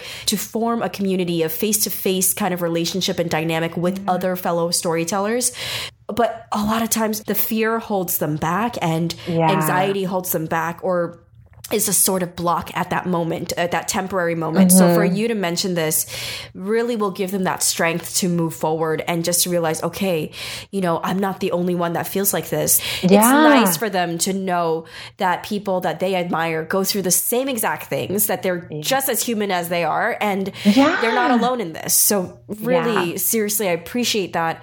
And that was so, so freaking helpful. Now, Stephanie, I would love to jump into listener questions, but before okay, I do, can, can I squeeze squeeze in one more thing that you mentioned earlier when you're talking about Caraval. You said that you had so many people giving you feedback and you wanted to like get it as perfect as possible and that you hired a freelance editor. And that's something that stuck in with my head because again, something someone brought up something in the group where they were talking about like I don't know where to go from here. Is that uh, did you find them through websites? Is it like Upwork or do you find was there a specific resource where you found an, a freelance editor that you knew you could trust their guidance because it's your baby. This project is your baby. So how do you know who's that person that you can tap on their shoulder and be like, "Hey, I trust you. Can you help me edit this?" Yeah, that's a good question. So yeah, um well, and the reason I wanted to do it with Caraval, like my critique partners had given me good feedback, but Caraval, let's if you've read Caraval, we can all be honest about this. I love my opening chapter. I'm a big fan of it it's chapter one, but it's really like a prologue. Like it takes place, you know, it starts with my main character being young. She's like, I forget how old she is, maybe like 11 and or younger. I don't know, but young. You know, it's all kind of before the story starts. And a lot of us know that agents don't like prologues. And then mm. a couple chapters later, I have a big dream full of backstory. But I loved these pieces. I loved these letters. I loved this dream. And so my whole thing was I was like, okay, I feel like I'm kind of breaking the rules, but so I want to make sure I'm doing it right. Like, I'm not going to take these things out of the story. Mm-hmm. Um, but I want to make sure I'm doing it right. And so I had talked to my critique partner, Stacey Lee, who's the best. And if you haven't read her books, you guys all should. Wait, they Stacey Lee, really good. Wait, which books did she write? She wrote Outrun the Moon. Oh yes. Under Pink Sky. Oh my um yes, she's so sweet. she was the brain behind this panel highlighting seven Asian American authors in New York City for the New York Public Library. Mm-hmm. And so she had her team reach out to me to moderate the panel. So yes, I know Stacey through that. Oh my god, what a small Oh my gosh, world. I didn't Holy, realize you were the moderator for that's that. so crazy. I'm like, what? How did this? Oh my god, such a small world, and I did yeah. not see that coming, and I love that. Oh my god, oh my that gosh. was so Stacey, cool. Stacey is my best friend. She's so sweet. I like Stacey a lot, and you can tell she's like a badass woman. I was like, ooh, that's sexy. Oh my gosh. Like you can see her coming in that room and she like knows what she's doing. And I'm like, oh my gosh, she's so cool. And wasn't she a lawyer before? She was. Yeah. See, was. I'm like, oh my God. I'm all about those powerful women. I'm like, oh my God, that is so awesome. I love that she's her bestie. Yeah. Stacey is the best. Yeah. I will always sing Stacey's praises forever. She's amazing. So her book wasn't out at the time, but her book was sold. She had an agent and she told me, so her agent's Kristin Nelson, and she told me about someone who had been like Kristin's assistant for years that was starting to freelance edit. Her name's Anita Mumm. And um, she's like, you know, she worked with she worked with um, Kristin. She has a really good eye for things. Like she'd be a good person to like run your opening by to like see if it's going to have road, you know, if it's going to be a roadblock for agents. And so Stacey had highly recommended Anita, and Anita could read within like the time frame, and um, like I, she was really affordable for me, um, so I could do it. And I liked her, so I took her off of Stacey's recommendation. Um, but I would really recommend getting the recommendation from okay, someone you so really, really trust. Yeah, gotcha. I would. I wouldn't. I wouldn't just hire someone random. Like I would only hire someone if it's from someone I really absolutely trust. Okay, word of uh, mouth. Like, okay, yeah, like direct word of mouth. Like someone who's worked with this person. Um, and so like I I feel like I'm very cautious about that. Like even though like I have hired people, um, and I've had good experiences with it, I I would only do it like direct word of mouth. Oh, that's really helpful. Okay, so let me jump in we have Vanessa Andrews, the first one who commented, and she wrote, "I am so," and then she inserted that um, the clap, the hand clap emoji. She said, "I am so." Hand clap, jazz, and another hand clap. Right, another hand clap. Now, I thought that was the cutest way of emphasizing how happy she is that you're on the show. Um, she said, "Caraval is an amazing book, and Stephanie is such a positive person on her Instagram stories, which are always inspirational for writing and a reminder for me at least to not be." Crabby. So excited for Legendary. Does Stephanie have some insights she could share about her skeleton draft and that drafting process? How much character building detail is put into the draft at that stage? I know we we actually touched on parts of this throughout our conversation, but if there's anything else you want to add would be so appreciated. Okay, this is such a great question and I so a while ago i had posted this picture on instagram. I love this question and the clappy emojis. Thank you. Uh, I, and i get this question i've gotten this question ever since posting a picture of one of my skeleton drafts which was like just very basic. And it's like and then she like she knows it's a bad idea but she goes to see the bad guy but then the love interest is injured. And it's like a line by line very very telly very basic. Um and, and i was showing people that's how i draft and um, so what I'll do for that is if I so for the book I'm writing now, finale, which is the third book in the Caraval series, um, after how difficult Legendary was, I knew I needed to plot this book out. And but I never liked the idea of plotting. I felt like plotting took all the fun out. I was like, I don't want happens. I don't want to know what happens. So it was really hard, but I found a method to plotting that works. And this gets back to the skeleton drafting because it's like the skeleton drafting is kind of the middle piece of it. So um, first, I plot it out. And the way I plotted this book was I thought of all the things that I wanted to happen or that could happen. I'll start with all the things that could happen, like thinking of like the promises I've made readers, like you know, char- whether it's characters we I want them to meet, or characters I need to bring in, or characters with, let's say, powers that we need to see them use. Because it's like, you know, you don't put a gun in a drawer unless you're going to use the gun sometime. So thinking about, like, I wrote out all the promises I'd made, and then I wrote out all the fun things that could happen as a result. So then I went from there thinking, like, what are all the things I want to see? What are scenes that I want to play out? So it wasn't so much plotting in a way that I knew like exactly play by play what would happen, but big general things like this character is going to do this to this person. And it got me excited because then it's like, oh, and then I can see how they really act. And so it was like still leaving enough freedom and wiggle room that it was like, okay, I'll be surprised as I write, but I know exactly where I'm going. So first I had this big outline knowing like where I'm going, like what my characters are going to do, what their overall goals are, what the stakes are, what their character arcs are, so how they change throughout the story. So I had those big pieces all mapped out and then um and then what i did is like i put index cards on a board. If you've seen my instagram you've also seen the index cards on a board. Color coded by my characters so i know each oh my god i love that. Yeah i'm like obsessive.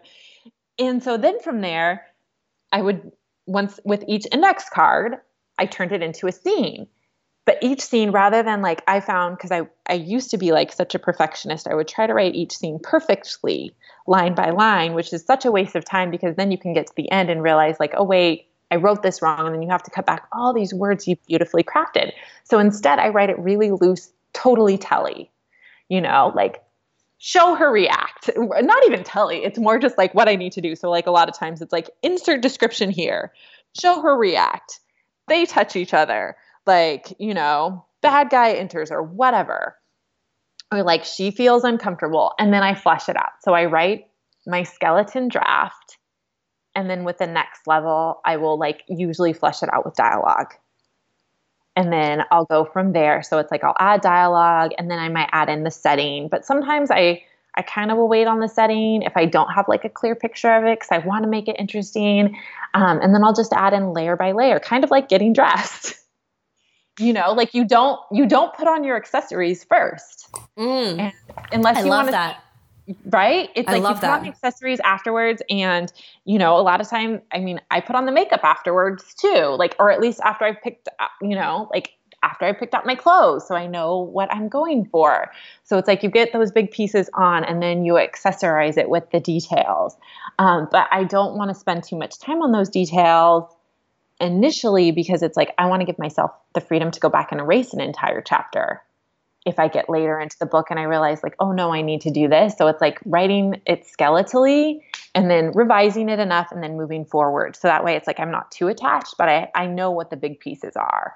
And then I can write the whole book like kind of skeletally and then go back and see what's working and what's not before I flesh things out my cheeks hurt because I couldn't stop smiling the entire time you were answering this question. You have no idea. I'm like, girl is giving us gold mines left and right. So thank you. Oh, good. I'm so glad the question was asked because I have been asked that on Instagram and I feel bad because it's like I can't really respond in my Instagram comments.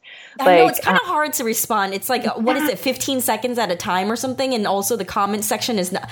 It's kind of awkward just writing it out. It's just easier just to say it and spew it out yes. via words. Oh my god, seriously, that was so good. Okay, now on to the next question. We have Maritza Mulit. She says, "I can't wait for this one!" Exclamation mark.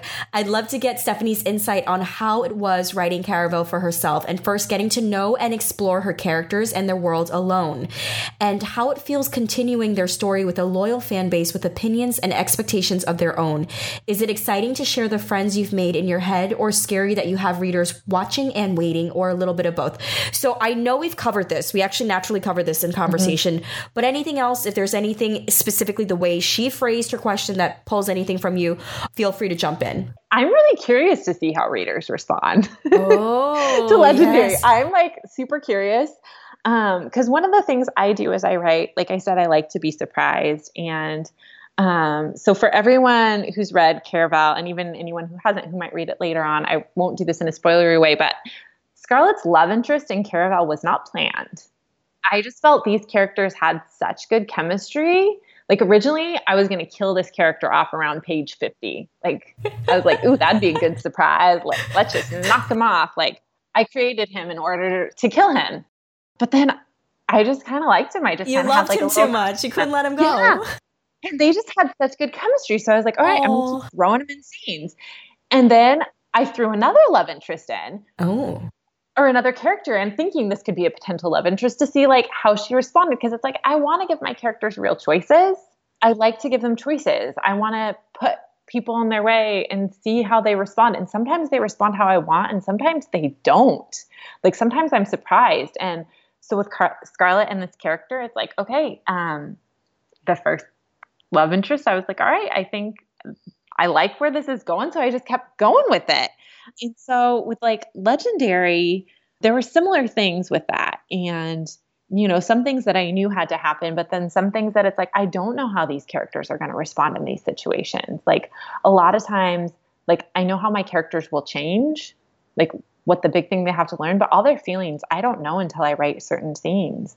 Like I don't know because it's too hard to map out in advance like all the emotional dominoes. Like usually it's like when I write a scene, it's like I know how they're reacting to that scene, and then it's based on what happens in that scene, it's going to influence their emotions in the next scene.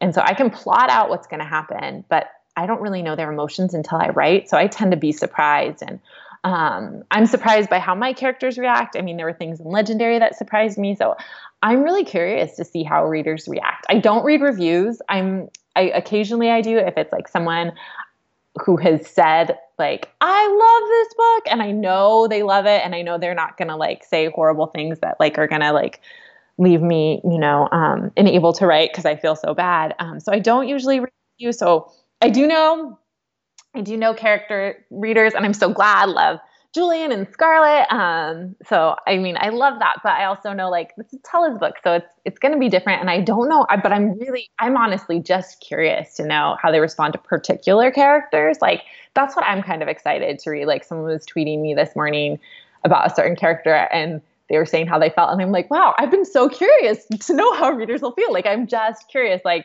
i mean i hope people feel the same way i feel but um, and i hope it's a good reading experience no matter what but i do get curious just because it's kind of like you know like i think for the same reason i like to go to movies with other people like i like to talk about it at the end so I mean, I hope my readers feel the same way, but I'm also just really curious to see how people respond. And I love that people respond to things so differently um, and different things. And, you know, hopefully it's generally positive, but I'm yeah, pretty so sure I'm it's going to be really positive. you got me all like pumped up. I'm like, oh my gosh, I need to know now.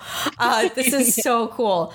Um, and I just couldn't help but think, and this is just my own thoughts right now. Like when you were talking about your your curiosity about how readers are going to take it, I'm just like, whoa, you authors are really so brave because you put so much of yourself out there. And even though these are cre- characters that you've created, it's still bits and pieces of you. You know what I mean? Like as in, even if the character is nothing like you, it's still your time, blood, energy, sweat, probably tears, a lot of tears as well, like getting pushing through, and you're putting it out there, and it's so. It's it's like art at its purest, raw, most raw form, and you have to be so vulnerable just to put that out there. You authors are just so freaking courageous, and I really tip my hat to you for being able oh. to do that again over and over again. Um, and I admire that. I really admire that. I, I admire that about all artists, but especially writers, because that is like so much time that you've dedicated to creating this world and then knowing that you'll be hearing directly back from readers is i could just imagine scary but also exciting. Like for me i'd be like probably like pooping my pants. I'd be so nervous. You know what i mean? It's just nerve-wracking because yeah. it's like you're putting so much of yourself. You're exposing yeah. so much. And it's just i just it's like can you imagine like an actor going live uh, on broadway and you just see their reactions in the audience? You know why are they not smiling at the the time that i was was cracking a joke or oh my gosh. Yeah i oh my gosh this is segue going off on a little tangent but i gave a keynote speech last summer and was that nerve-wracking or what? It was. It was so nerve-wracking oh and like God. it was the biggest thing i done and i had practiced it a lot and okay there are certain things that you know when people are gonna laugh and at first they did and then as like it went on there was like a lot less laughter and i was like i'm i'm losing everyone i'm losing everyone and i just was like oh my, and and i i just kept going of course i'm gonna keep going and i kept going but i just felt like bad at the end oh, and then no. when i finished like i hurried off the stage as fast as i could but everybody stood up um and what i found what? out later was like a lot of people were crying Oh and a lot of people gosh. came up to me like in tears, and that's what my sister said. I was like, I thought I'd lost everyone because my sister was laughing at it. She's like, No, you made them cry. Oh my and gosh. So, um, just see. thinking about those, like sometimes we think it's one thing, which I'm really good yes. at imagining. yes, yes, always. We always jump to the worst conclusions, and yeah. in the end, they freaking love it. Oh my god, this is so funny. Um, yeah, that made me think. Of, that, that, made me think of that, which was like a kind of a good triumphant moment. This is. I'm, I'm going to interject another thing to also segue a little bit. I just had to also include that my girlfriend. We had some friends visiting New York City just recently, and so my girlfriend's about to open her restaurant in mid mid June, or she's projecting for mid June, end of June. So right now they're in the middle of construction to set up this restaurant. And she was a bit nervous because these uh, they're friends but like more of friends through friends yeah. and they just kind of just dropped in without saying anything and was just like basically can I have the address because I want to go look and you know this is I don't think people realize, even though that was totally well intentioned and they were just excited about it, you know, this is my girlfriend's project that it's very close to home for her. Like she's not a writer, but in a way I still see her, it's, it's still like artistry. You know, you're designing the location and the store and shop the way you want to design it, the way you want your customers to have an experience. And also the food is the same thing. So for her, because it's not done yet, she was nervous. She got a little bit anxious and, and she deals with anxiety. And that's when I actually learned also about really more about anxiety. And then um, she was very nervous about them stopping by. And I think just a lot of thoughts running in her head about like, you know, judgments. Are, are these people going to make judgments? And, you know, the, the things that, you know, I was like, well, what are they going to judge you about? So she specifically pointed out specific parts. I'm like, Bae, that's like legit that's a part of the style and it's so cute like you're just thinking the worst right now you're honestly just projecting from your own fears and don't let that get to you uh, okay end of the day happened lo and behold the exact things that she pointed out that she thought these people were gonna say things about ended up being the exact things that they loved. They oh. loved and they pointed out specifically and were like, this is so cool. This is awesome. And they looked like they were so proud and so excited for her to open. And it just was a lesson to us both where we're like, you see, sometimes the things that we think that people are going to uh, judge us for the worst thing or make a comment about or that we assume that they won't like ends up being the thing that they love the most. So it just shows like don't you know give give them some credit. You know don't don't yeah. think the worst of because you you thinking the worst of some situations is indirectly thinking the worst of those people too. So yeah. it was Ooh. an absolute lesson for us both where we're just like you know because I, I, honestly I did jump into thinking like yeah because they they are very judgmental about certain people like what they wear and things. Where we got a little nervous. We're like oh gosh oh my god are they going to say this or that you know because it's very different food different different style. Nope. It was exact things that they loved. And they're like, this is so freaking cool. This is so awesome. We can't wait to come back when it's open. Oh. And you oh. see, it just was a blessing in disguise. And it really was like a confidence booster for my girlfriend and for her to realize, hey, I'm enough. My choices are enough. And it yeah. doesn't. And that was a conversation we had in the end, too. At the end of the day, even if they didn't like it, why should it matter? Why? You need that's to be happy enough. you you should be happy enough, you know? So there yeah, we go. That, but yeah, that's I just wanted to share that uh, just going off yeah. of like what the audience was thinking. Like at the end of the day, they the moment that you thought that you lost them, they were they were yeah. knee deep crying because they got so lost. And let's just say if it didn't turn out that way, then so what? Girl, you yeah. made an awesome freaking speech. You killed it. Let's see any one of them going up to make a speech. How much yeah. effort they have to put and bravery and courage to get up there. But you know what? It's awesome to hear that they ended up crying. And I love that. I love that story. That was so good. Um, yes. yeah, so thank you so much for that. And I took it off a tangent. So um, no, but it's a, it's a great it's a great story. I mean, I could only imagine. It's like I don't like someone coming to my house when it's a little messy. Right, right. Me too. So I feel like with the restaurant, that's like magnified times I can't even imagine. I can't. I can't imagine it'd be like someone stepping inside my book when it wasn't drafted, and like right. rather than reading it, like walking inside. It. Oh my gosh, I didn't even think of that. Yes, that's like, kind of a very, yes. Thank you. That rooms was a, that I haven't described yet, or yes. my characters without clothing. yes, thank you. That's a really good comparison. I, I I love that. That was so fantastic. Thank you for diving into that with me. And now I'm going to segue into the next question, if that's okay. Yeah. Uh, we have Winnie Jenkins who said, Oh my God, she is literally one of my favorite people. Three exclamation marks with three heart emojis. Like, I freaking love Caraval. What is the hardest thing for you when trying to write your first draft? Also, any tips on getting past the first, the dreaded first draft? Because right now I am stuck at 15,000 words and cannot get forward. Oh gosh. Okay. I'm sorry first drafts are the worst. Um, thank you for all the kind words. Um, okay, I think, gosh, okay, first drafts. I I don't like first drafts at all. The most difficult part for me is making decisions. Mm. I'm a very slow decision maker. Um, I will like I moved a little over a year ago, and my house isn't totally furnished um, because I like to choose the right things and I like to choose things that I know are going I'm going to keep for a long time. really long time. Mm. So I'm a slow decision maker, um, just in life and in general. And so a first draft is like endless decisions.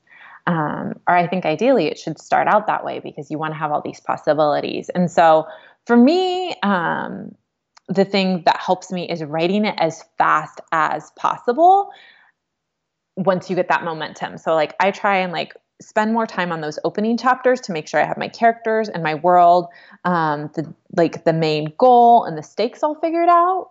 Like those big pieces, like figure out those big pieces, and then um, I like the new method I created that I just talked about. Like you know, then mapping mm-hmm. it out with the big yes. events you want, and then I say write as fast as you can. So Ooh, my yes. first draft for finale, I wrote in about um, was it? It was like six to eight weeks ish um, I wrote it really, really quick. I mean, and it's something no one could read. Like, it, it's really like a lot of insert description here. She reacts, he reacts. What does the room look like? Tie it in in some interesting way, or like do this but better. But I just wrote it really quick to get all the big pieces into play to make mm-hmm. sure, like, okay, you know, and some things changed about it as I wrote, and now that I'm going back and revising it. So I wrote that really quick I think it was around 41 or 49,000 words. Um, and just to give an example of like how thin it was, now as I'm revising it, every every scene gets about twice as long. And I have completely deleted almost all the words that I wrote originally. Mm. Um, but I don't feel bad about them because I wrote them really quick, but the content has stayed. A lot of the content has stayed. I've just fleshed it out more. So I think letting go of having like the perfect you don't don't worry about the writing in the first draft. Like don't worry about my advice is don't worry about your prose. Just make sure like you're worrying about like what is happening and that like in each scene you know that each scene is moving things forward. And even like even if it's not like a scene you know you're going to keep like sometimes you have to write out the scene where one character is sitting and just talking to another character and there's no action and they're explaining important things because you need to know those important things and then you can find a way to weave those in interest in, a more interesting way better with some action with more things going on. Like sometimes you just have to write it all out to get it on paper but just know like give yourself the freedom to know like you're gonna delete a lot of this. You just want to get the story out. Mm. because for me like revising is when like you know i'm putting the polish on is when it's coming to life is when i'm making it pretty when i'm finding the right words. But don't don't you know never like don't look at thesaurus.com when you're drafting. Don't worry if your dialogue is you know cliche or trite or wrong or if you're reusing the same description over and over again. Like sometimes it's just a description to know like you need you need a beat of description here. Mm-hmm. you know you need a beat of dialogue here. You need a character. Like sometimes in that opening draft i will say and then they explain exactly what they need to do. And then they explain what will happen if they don't accomplish this. Mm. So I, am not even explaining it because I already know what they need to do. Mm-hmm. And I know I have to explain it in a delicate way later. So I just put down this is the place where they explain it. This is the place where she finds out this person has betrayed her. So um, I would just, you know, really let go of the perfectionism and just go forward. Mm. God, that was good. Oh my God. Uh, thank you for answering that so thoroughly. The next one we have from Kayleen Davis. She has a great question. She said, Oh my goodness, I loved Caraval, and I'm so excited to read Legendary. I've been counting down the days. Stephanie's characters are so intriguing, and her world building is just gorgeous. I would love to know about her decision to give her main character what seemed to be a form of synesthesia. Why did she specifically choose to give Scarlett the ability to see emotions as colors? What is her process like when it comes to fleshing out her characters, and does she have any tips and tricks for creating a vivid sense of place? Oh, okay. That's a great question. Thank right. you. So specific. Um, yeah, that is so great. Okay, so I I love it when people ask me about Scarlett's synesthesia because that was actually one of the first things I knew about her. Um, yeah. So, like I said earlier, she wrote these letters to legend. So, she spent, for those of you who haven't read the book, the first line is, It took seven years to get the letter right. Mm. Um, and so every year, Scarlett's writing legend, asking him to bring his Caraval performers to her island of Trisda because her and her sister want to participate in Caraval. And so every year she sends him these letters. And um, and then at the end of the first chapter, which is very short and it's not a spoiler to anything, she gets Legend finally writes her back and sends her tickets to Caraval. and her excitement, I knew I was like, okay, I, I knew I was like, she's going to be so excited. The first thing I knew about her, I was like, she's going to see her emotions in color. That's how she's going to feel her emotions. And so Scarlett's strongest emotions are in color. And um, I didn't, I actually, when I wrote that, it's funny because I have synesthesia. I have a form of it. You do? That's so cool. Oh my I gosh. I know it. What? I didn't know it. And I didn't even know what it was until after I wrote, after I wrote the book and um and i think someone i think maybe it was jenny who was like oh you know does scarlett have synesthesia and i was like look this up online and it's like yes she does and so jenny um, had me put in more of it to make it consistent um, and the other reason like i was i wanted i added it not just from that opening scene um, was because i knew like one of my big influences for caraval is Baz Luhrmann. Oh, he's so good. He's so good. Right? I I love his films and before I drafted Caraval, I had been watching The Great Gatsby, and I yes, was like, I was. Oh, I just, I was literally thinking about Great Gatsby as soon as you said him. Yes, yeah. and he's and a I genius. Yeah, and it was during the party scene, you know, the one where we always see Leo holding out his champagne glass. And yes, yes. In the background, and fantastic costumes and it's just you want to walk into that yes. scene and go to that party and i wanted to write a book that felt like that i was like i just want it to be bright and bold and a little over the top. And so um, giving scarlett's emotions and color i felt was another great way to add color to the book. So wow. that was where that came from. so that's where that came from. And then for you are there examples like because for me, I don't have synesthesia, although I wish I did. I remember auditioning for a role that did have it, and I was like, oh, this is so cool. I had no idea what it was until that character came along. I was like, this is the coolest thing ever. So, can you give me an example, like your day to day? Like, it could be like a regular old Monday and you're having breakfast. Like, is there an example that you can share where it, you can recognize that you have synesthesia? Well, okay. So my form of synesthesia isn't as cool as Scarlett's. I forget even what it's called. It's the kind where you see dates as fixed places in like fixed places in space. What? What does so the way I see yeah, the way I see my dates and my calendar, they're I didn't know that this wasn't how everybody saw it. It's like they're fixed locations in space. So like you know, like whenever you're watching like a sci-fi and they pull up like the big holograms, it's yes. like that's how I when I think of a date, that's how I think it is. It's like a big, oh. um, I see it oh. in my head. And so it's like the way my years are, they're in certain locations. And then my yearly, my map, uh, not my map, but it's kind of like my calendar for the year is that oval that shows up. Okay. And so each, um, like December is at the bottom and June and July are at the top. Um, and so every date has like a fixed location in my head. Like that's where I see my dates in my calendar. Like it moves along. So I, whenever I think of dates, um, or like you know, like even like today, I I see it in a certain location in my head. So that's how it, that's how it wow. works um, for like my mental my mental like mapping of it. That's so, incredible. Yeah, my sister sees my sister has synesthesia, synesthesia too. And she has the more exciting kind where she sees, I think it's numbers and letters and colors, like her numbers have colors. Are you serious? Mm-hmm. Like if I ask her what color something is, it ha- has a very specific color. That is so fascinating. I, my one of my best friends when he he's describing things um, he'll say i don't know if this is a form of synesthesia but he would say things like oh her voice sounds like honey like he actually hears the taste of wow. things. And I was like, what? Like, and then when I when he was running lines with me for that specific role, he was reading. He's like, "Oh, I think I have a f- form of this." And then he looked it up, and I, I w- my mind was blown. Like he was able to connect certain things eh, with things that I normally would not have even connected but now i'm like i can understand it when he exa- perfect example that whole she sounds like honey when she talks. I'm like yeah she does. She does. It's like sultry and it's silky and viscousy. And but i never it never hit me until he opened my eyes to it. And i don't know is that a form i, I think he, it is because he's looking at it. It might be like a mild form but like a different way. Um so it's just fascinating to me that the people you're able to see things in different ways like this and I I so wish I could. I feel so boring. I'm like, oh but God. You don't know. Maybe you do have something different. And I think that's the most fascinating thing about like how we how our brains work. Like I think sometimes we imagine this is how it works for everyone. Right. And oh. maybe it doesn't. Or maybe it does only for a certain group of people. So maybe you have something that you just don't know because right? you think it's normal, but it's not. Like your superpower.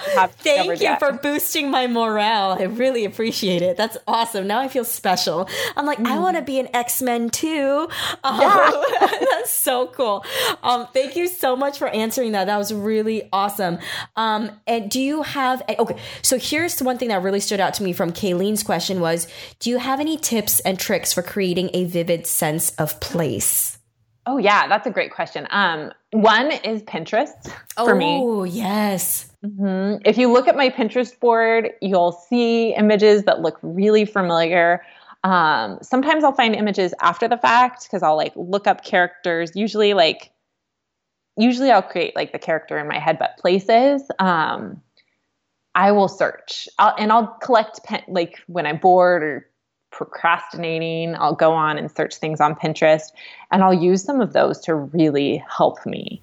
Mm-hmm. Um, I just think it's helpful for that. Um, mm-hmm. And also just like paying attention in, in life to things. Mm-hmm. Um, and just seeing like, you know, like taking things from life and saying like, okay, I want to make this, but I knew like going into it, like I said, I wanted it to feel like a Baz Luhrmann movie. So I knew I gave myself the freedom and some people love it and some people criticize me for it. That they're like, your books are over the top. And it's like, yes, I did it intentionally. So mm. I knew I knew that I was going for colorful places. And I wanted a place. I also knew that no matter how like tense or scary or frightening Caraval can be at times, I was like, I want it to be pretty. I want it to be a place people want to spend time. So I knew what I was going for. I knew I was going for something really bold and colorful, over the top. Um, and then I I also would use things from Pinterest. I would look up things for like certain descriptions.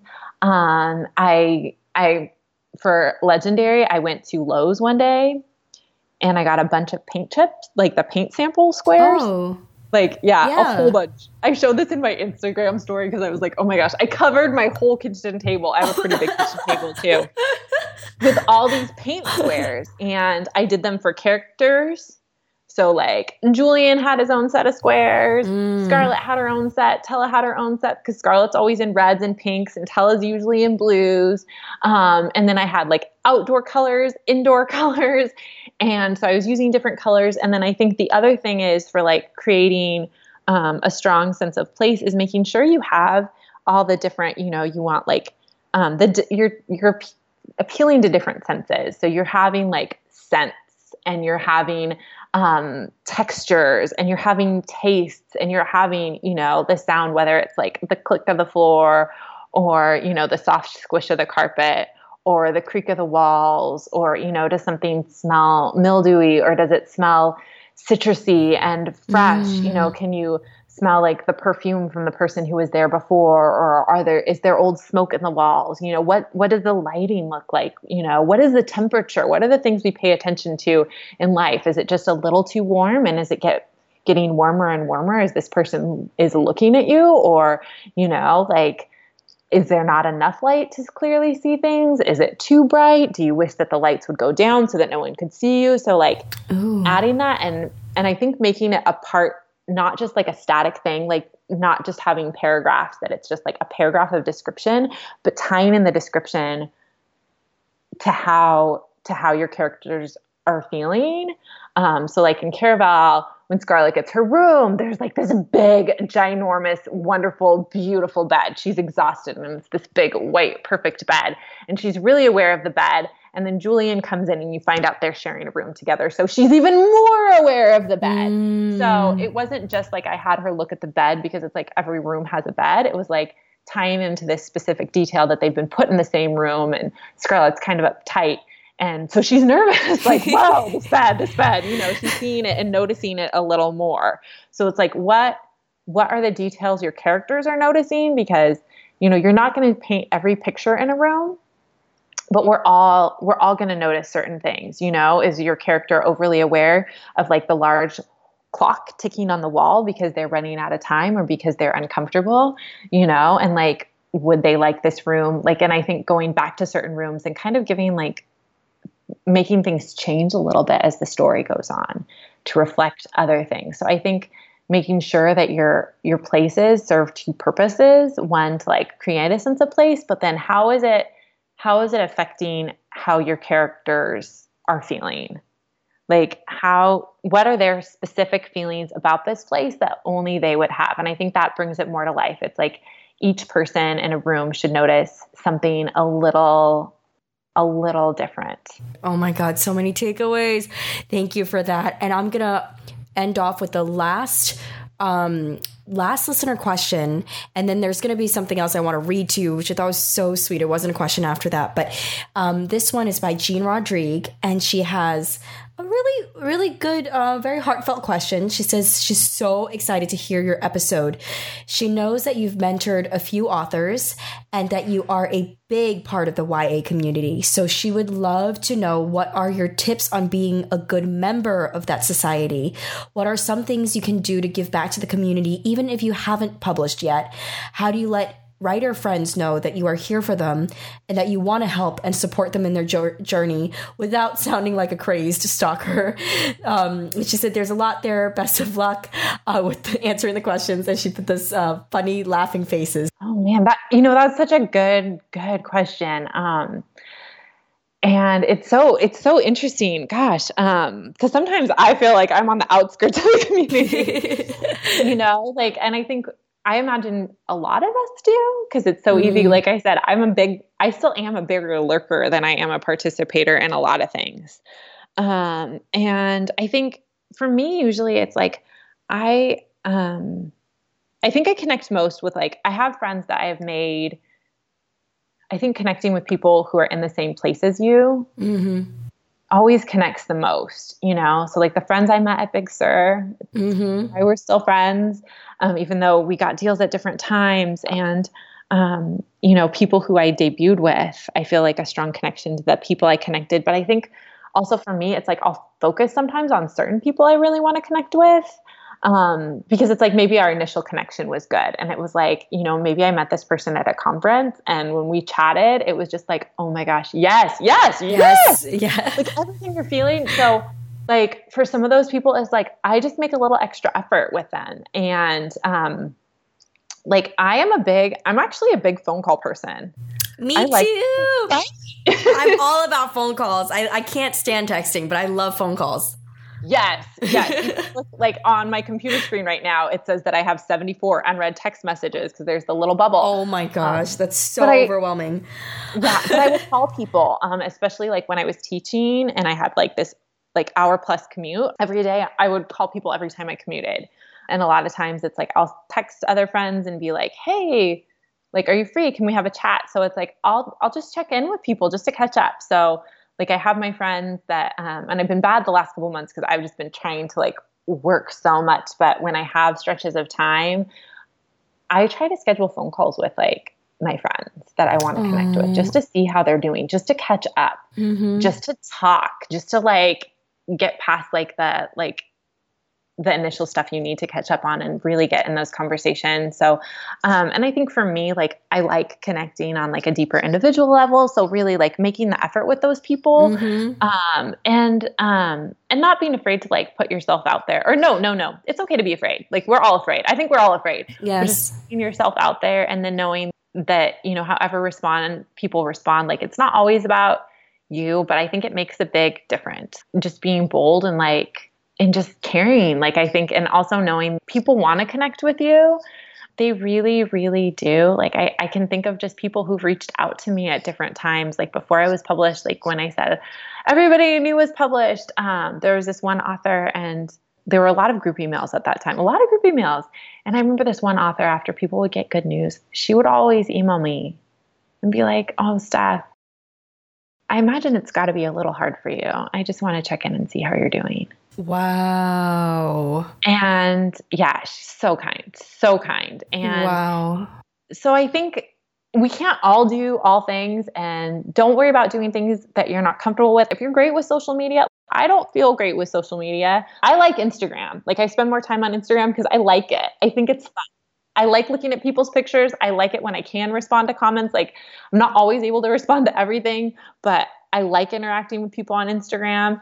Um, that's the place I feel the most comfortable. And so I do I do that and I do it in a way that like I feel the most comfortable with, but then connecting a lot of times it's just you know on an on an individual level and I feel lucky because I think where I live there are local authors and a lot of people I meet in per- person um, but just also connecting like and sometimes like I'll be honest some some people don't want to be my friend or I have been friends with who I get the sense after a while sometimes it's like they're going a different way and I don't know, oh. maybe they don't they don't like w- want to be friends with me anymore or whatever, which is weird. It hasn't really happened. I only say this like just in case other people like it hasn't happened in other aspects of life. Like I have I have a lot of like the same friends forever, but I think writing sometimes you know, you meet people and sometimes you connect and sometimes mm-hmm. you don't. Mm-hmm. You know, sometimes you'll want to connect with someone and maybe they just have too much on their plate. Oh, okay, sorry. I think I see like a coyote out my window right now. Wait, now. Are you serious? Yes, it's this big animal. Oh my gosh, it just left. I'm sorry. Wait, you don't have like a small dog outside? No, but there's a big spot of land behind my house. Oh my god. Like wildlife preservey kind of and there was like a big animal I've never seen. I think it just pounced on another animal. Oh, what? Are you serious? Okay, wait, wait, wait. Me interjecting, of course. so my girlfriend and I and my I think it was my mom and my dad and grandpa were visiting me and my girlfriend when we were still in San Diego before we moved. We were eating at one of our favorite spots, super chill um, spot called Teri Cafe. Like they serve um, really good udon noodles um, and some teriyaki meals. And um, right outside of that restaurant, we were talking, talking, and I got so distracted. I'm like, wait, what the hell is that? And it, I was like, that doesn't look like a dog, but it's moving like a dog in a weird way, but almost cat like. And we looked closer. There was a freaking coyote literally behind the restaurant. And I was like, wait, is no one else like freaking out about this? Uh, what, especially because I'm New York born and raised. For oh, me to oh, okay. see that in the I'm like, whoa, whoa, wait, wait, wait, hold on, hold on, hold on. Does anyone else see this? But it seemed like everyone, uh, they were just so casual. They're like, yeah, yeah, yeah, okay, yeah. So, and I'm like, whoa, wait, but that's a freaking coyote. But yes, so I feel you. I'm glad you said that because I'm like, I don't normally see coyotes back there. I see a lot of hopping bunny rabbits, but I'm like, this is like oh, a big. No. This so this one like animal. just pounced on a rabbit, probably. Yeah, it it pounced oh, on something. No. There's pretty high grass back there. Oh my god, so. that is so. I'm glad that you were not out there. By the way, like I don't even know what to do if I were bumping into like because I love hiking and I bump mm-hmm. into rattlesnakes. I'm all good. I'm fine with that. I just back oh. away slowly and I'm cool. But when it comes to coyotes, I'm like, wait, do I like go forth and like be like, no, yeah. I'm the alpha, back off, or do I fight him? Do I like punt him in the nose? Like, what's happening? Like, I don't know. Or am I supposed to back away and like run? Am I supposed to keep eye contact? Like, I would have no idea what to do. No idea would, what to do. I would slowly back away because if this was a coyote, it jumped high. I'm what? like, what? It oh, jumped. Hell. It pounced. I wish oh. I had like video to show you. But I, oh my god, that is so scary. I just I cannot. If I saw that in my backyard, I don't know what I would do. I'm like, okay, not not about this. I'm okay with snakes, but when it comes to coyotes, I'm like, they run really fast, probably. Yeah. And I'm pretty I, sure if they wanted to attack, they would attack, especially if they are in like a pack. Forget it. I don't even know what to do. Nope, oh nope, gosh, not about that. But yeah, um, sorry. Okay, sorry. No, Huge sorry. I'm in. I'm, I'm jumping in. Oh my gosh. But yes. Oh, yeah. I think ultimately people want to connect with each other, though. I think, you know, finding the people who you want to connect with and making an effort. Um, like, I, because there's so many people, but I think, um, like people want to connect. I don't know if any of this is helpful, but it's like that is you know. so helpful. Are you serious? And it's yeah. very encouraging too. Again, our community. I know I mentioned it earlier, but I'll say it again. Um, most of them are are shy, so I think you breaking it down and unpacking it as humans wanting to connect and being happy to hear from other people is very encouraging for the listeners too, where they're like, oh, okay, yes, it's about connection. It's not about all the other things. And I'm not the only one that's nervous. That person might be nervous and they might be wanting and waiting to hear from me and they would be happy to hear from me. So I'm going to make oh, that first move. Yeah. So people, that's helpful. People are like, I still like when I'm going places, um, for you know when i'm traveling somewhere for like an event or something like i always get nervous i'm like am i gonna am i gonna have anyone to eat dinner with am, mm. am I gonna like just that little fear, even though yes. it's like dude, I live by myself. I go out and get food all the time by myself. I'm fine doing things by myself. Like I've done a lot of things by myself, but if I'm at something where I know there's going to be a lot of yeah. other people, I feel in the outs. And so every time, like sometimes I'll reach out to other people and sometimes I get too nervous. And, but I can tell you every time someone reaches out to me, and sometimes it doesn't work. Sometimes we're not able to meet up. I'm always so grateful and so happy. And usually it works out and it's like awesome. And like I've reached out to other people like last minute when it's like, hey, I'm going to be in this town and I think this person lives here. And, you know, I met them once, but maybe they would want to meet up for dinner. And more often than not, people are really responsive. Oh, I love that. That was so helpful. Thank you, Stephanie. And let me nope. wrap it up with this really thoughtful, super sweet comment. And this is not a question, but I do want this to be shared out loud uh, from Robin Castro. She said, I. Oh.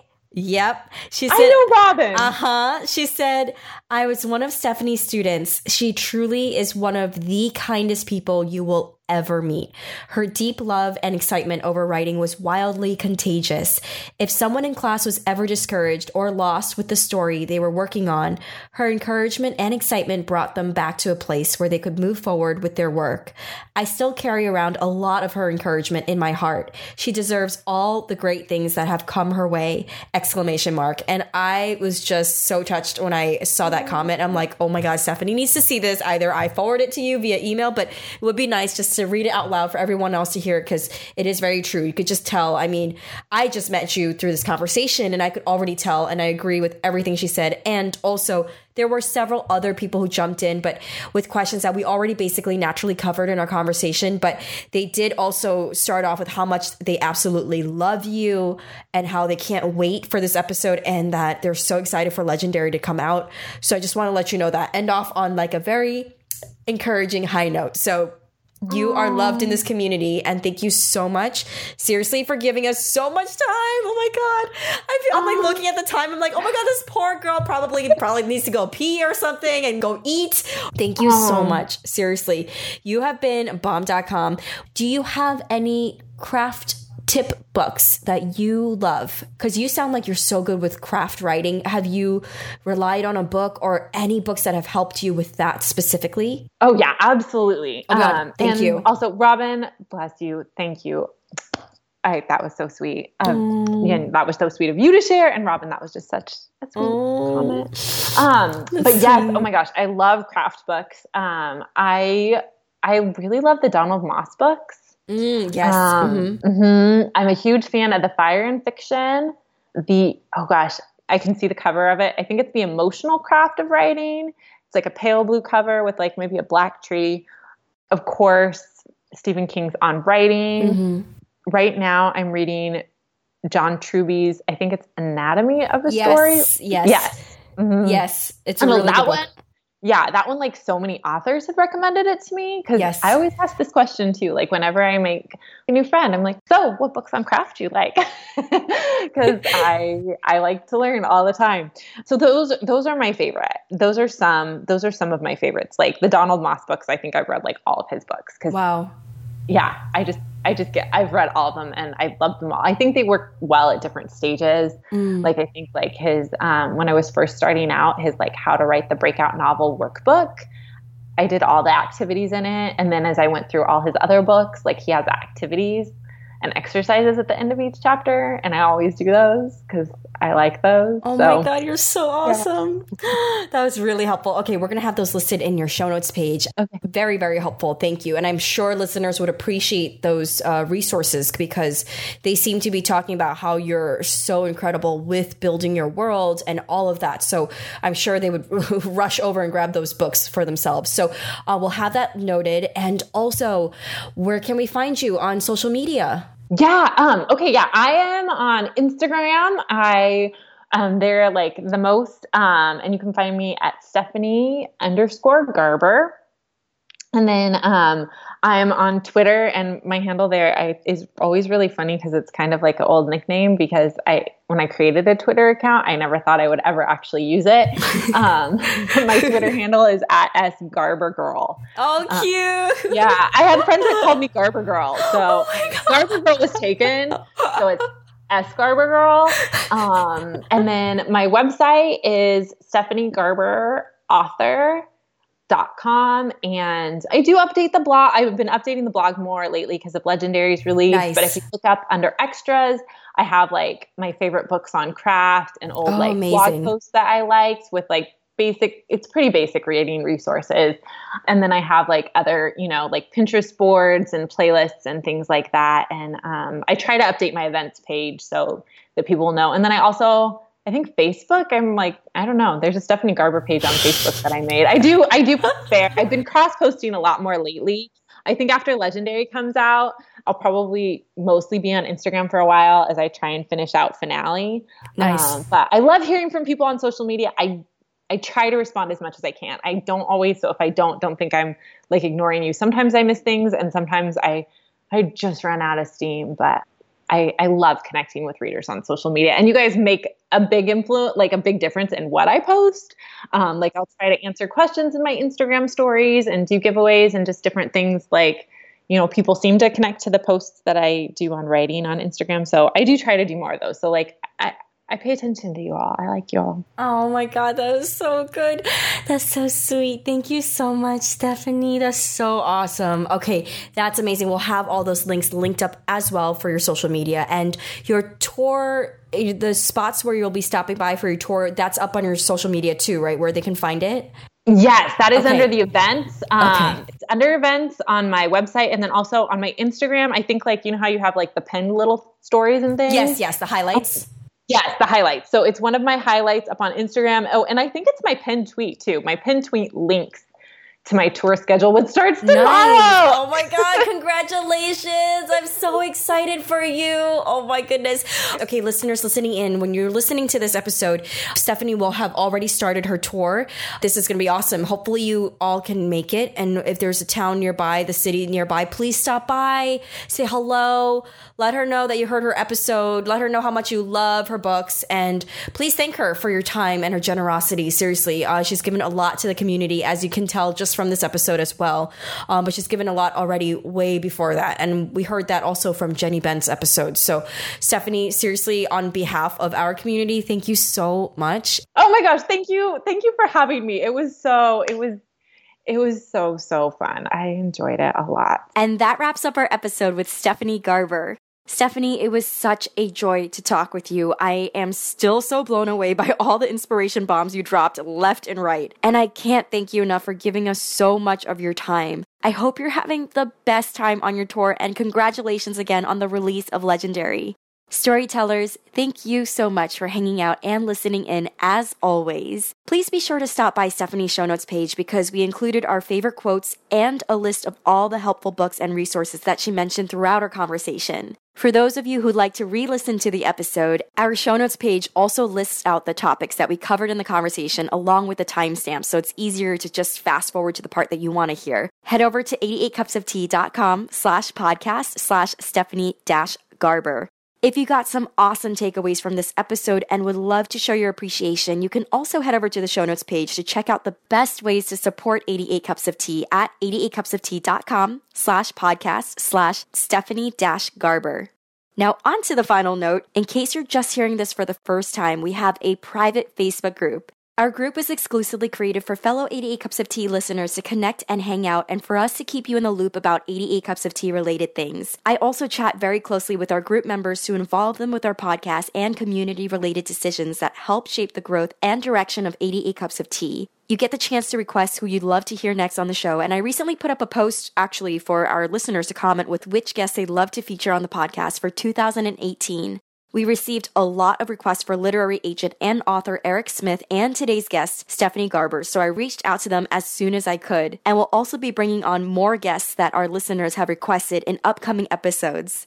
If these are things that you'd love to be involved with, we would love to hang out with you in our group at 88cupsoftea.com slash FB group. It's so fun in there, and I'm really proud to share that our group is filled with the most supportive and encouraging storytellers. Join us over at 88cupsoftea.com slash FB group. Have a wonderful and super productive rest of your week, and I'll catch you next Thursday.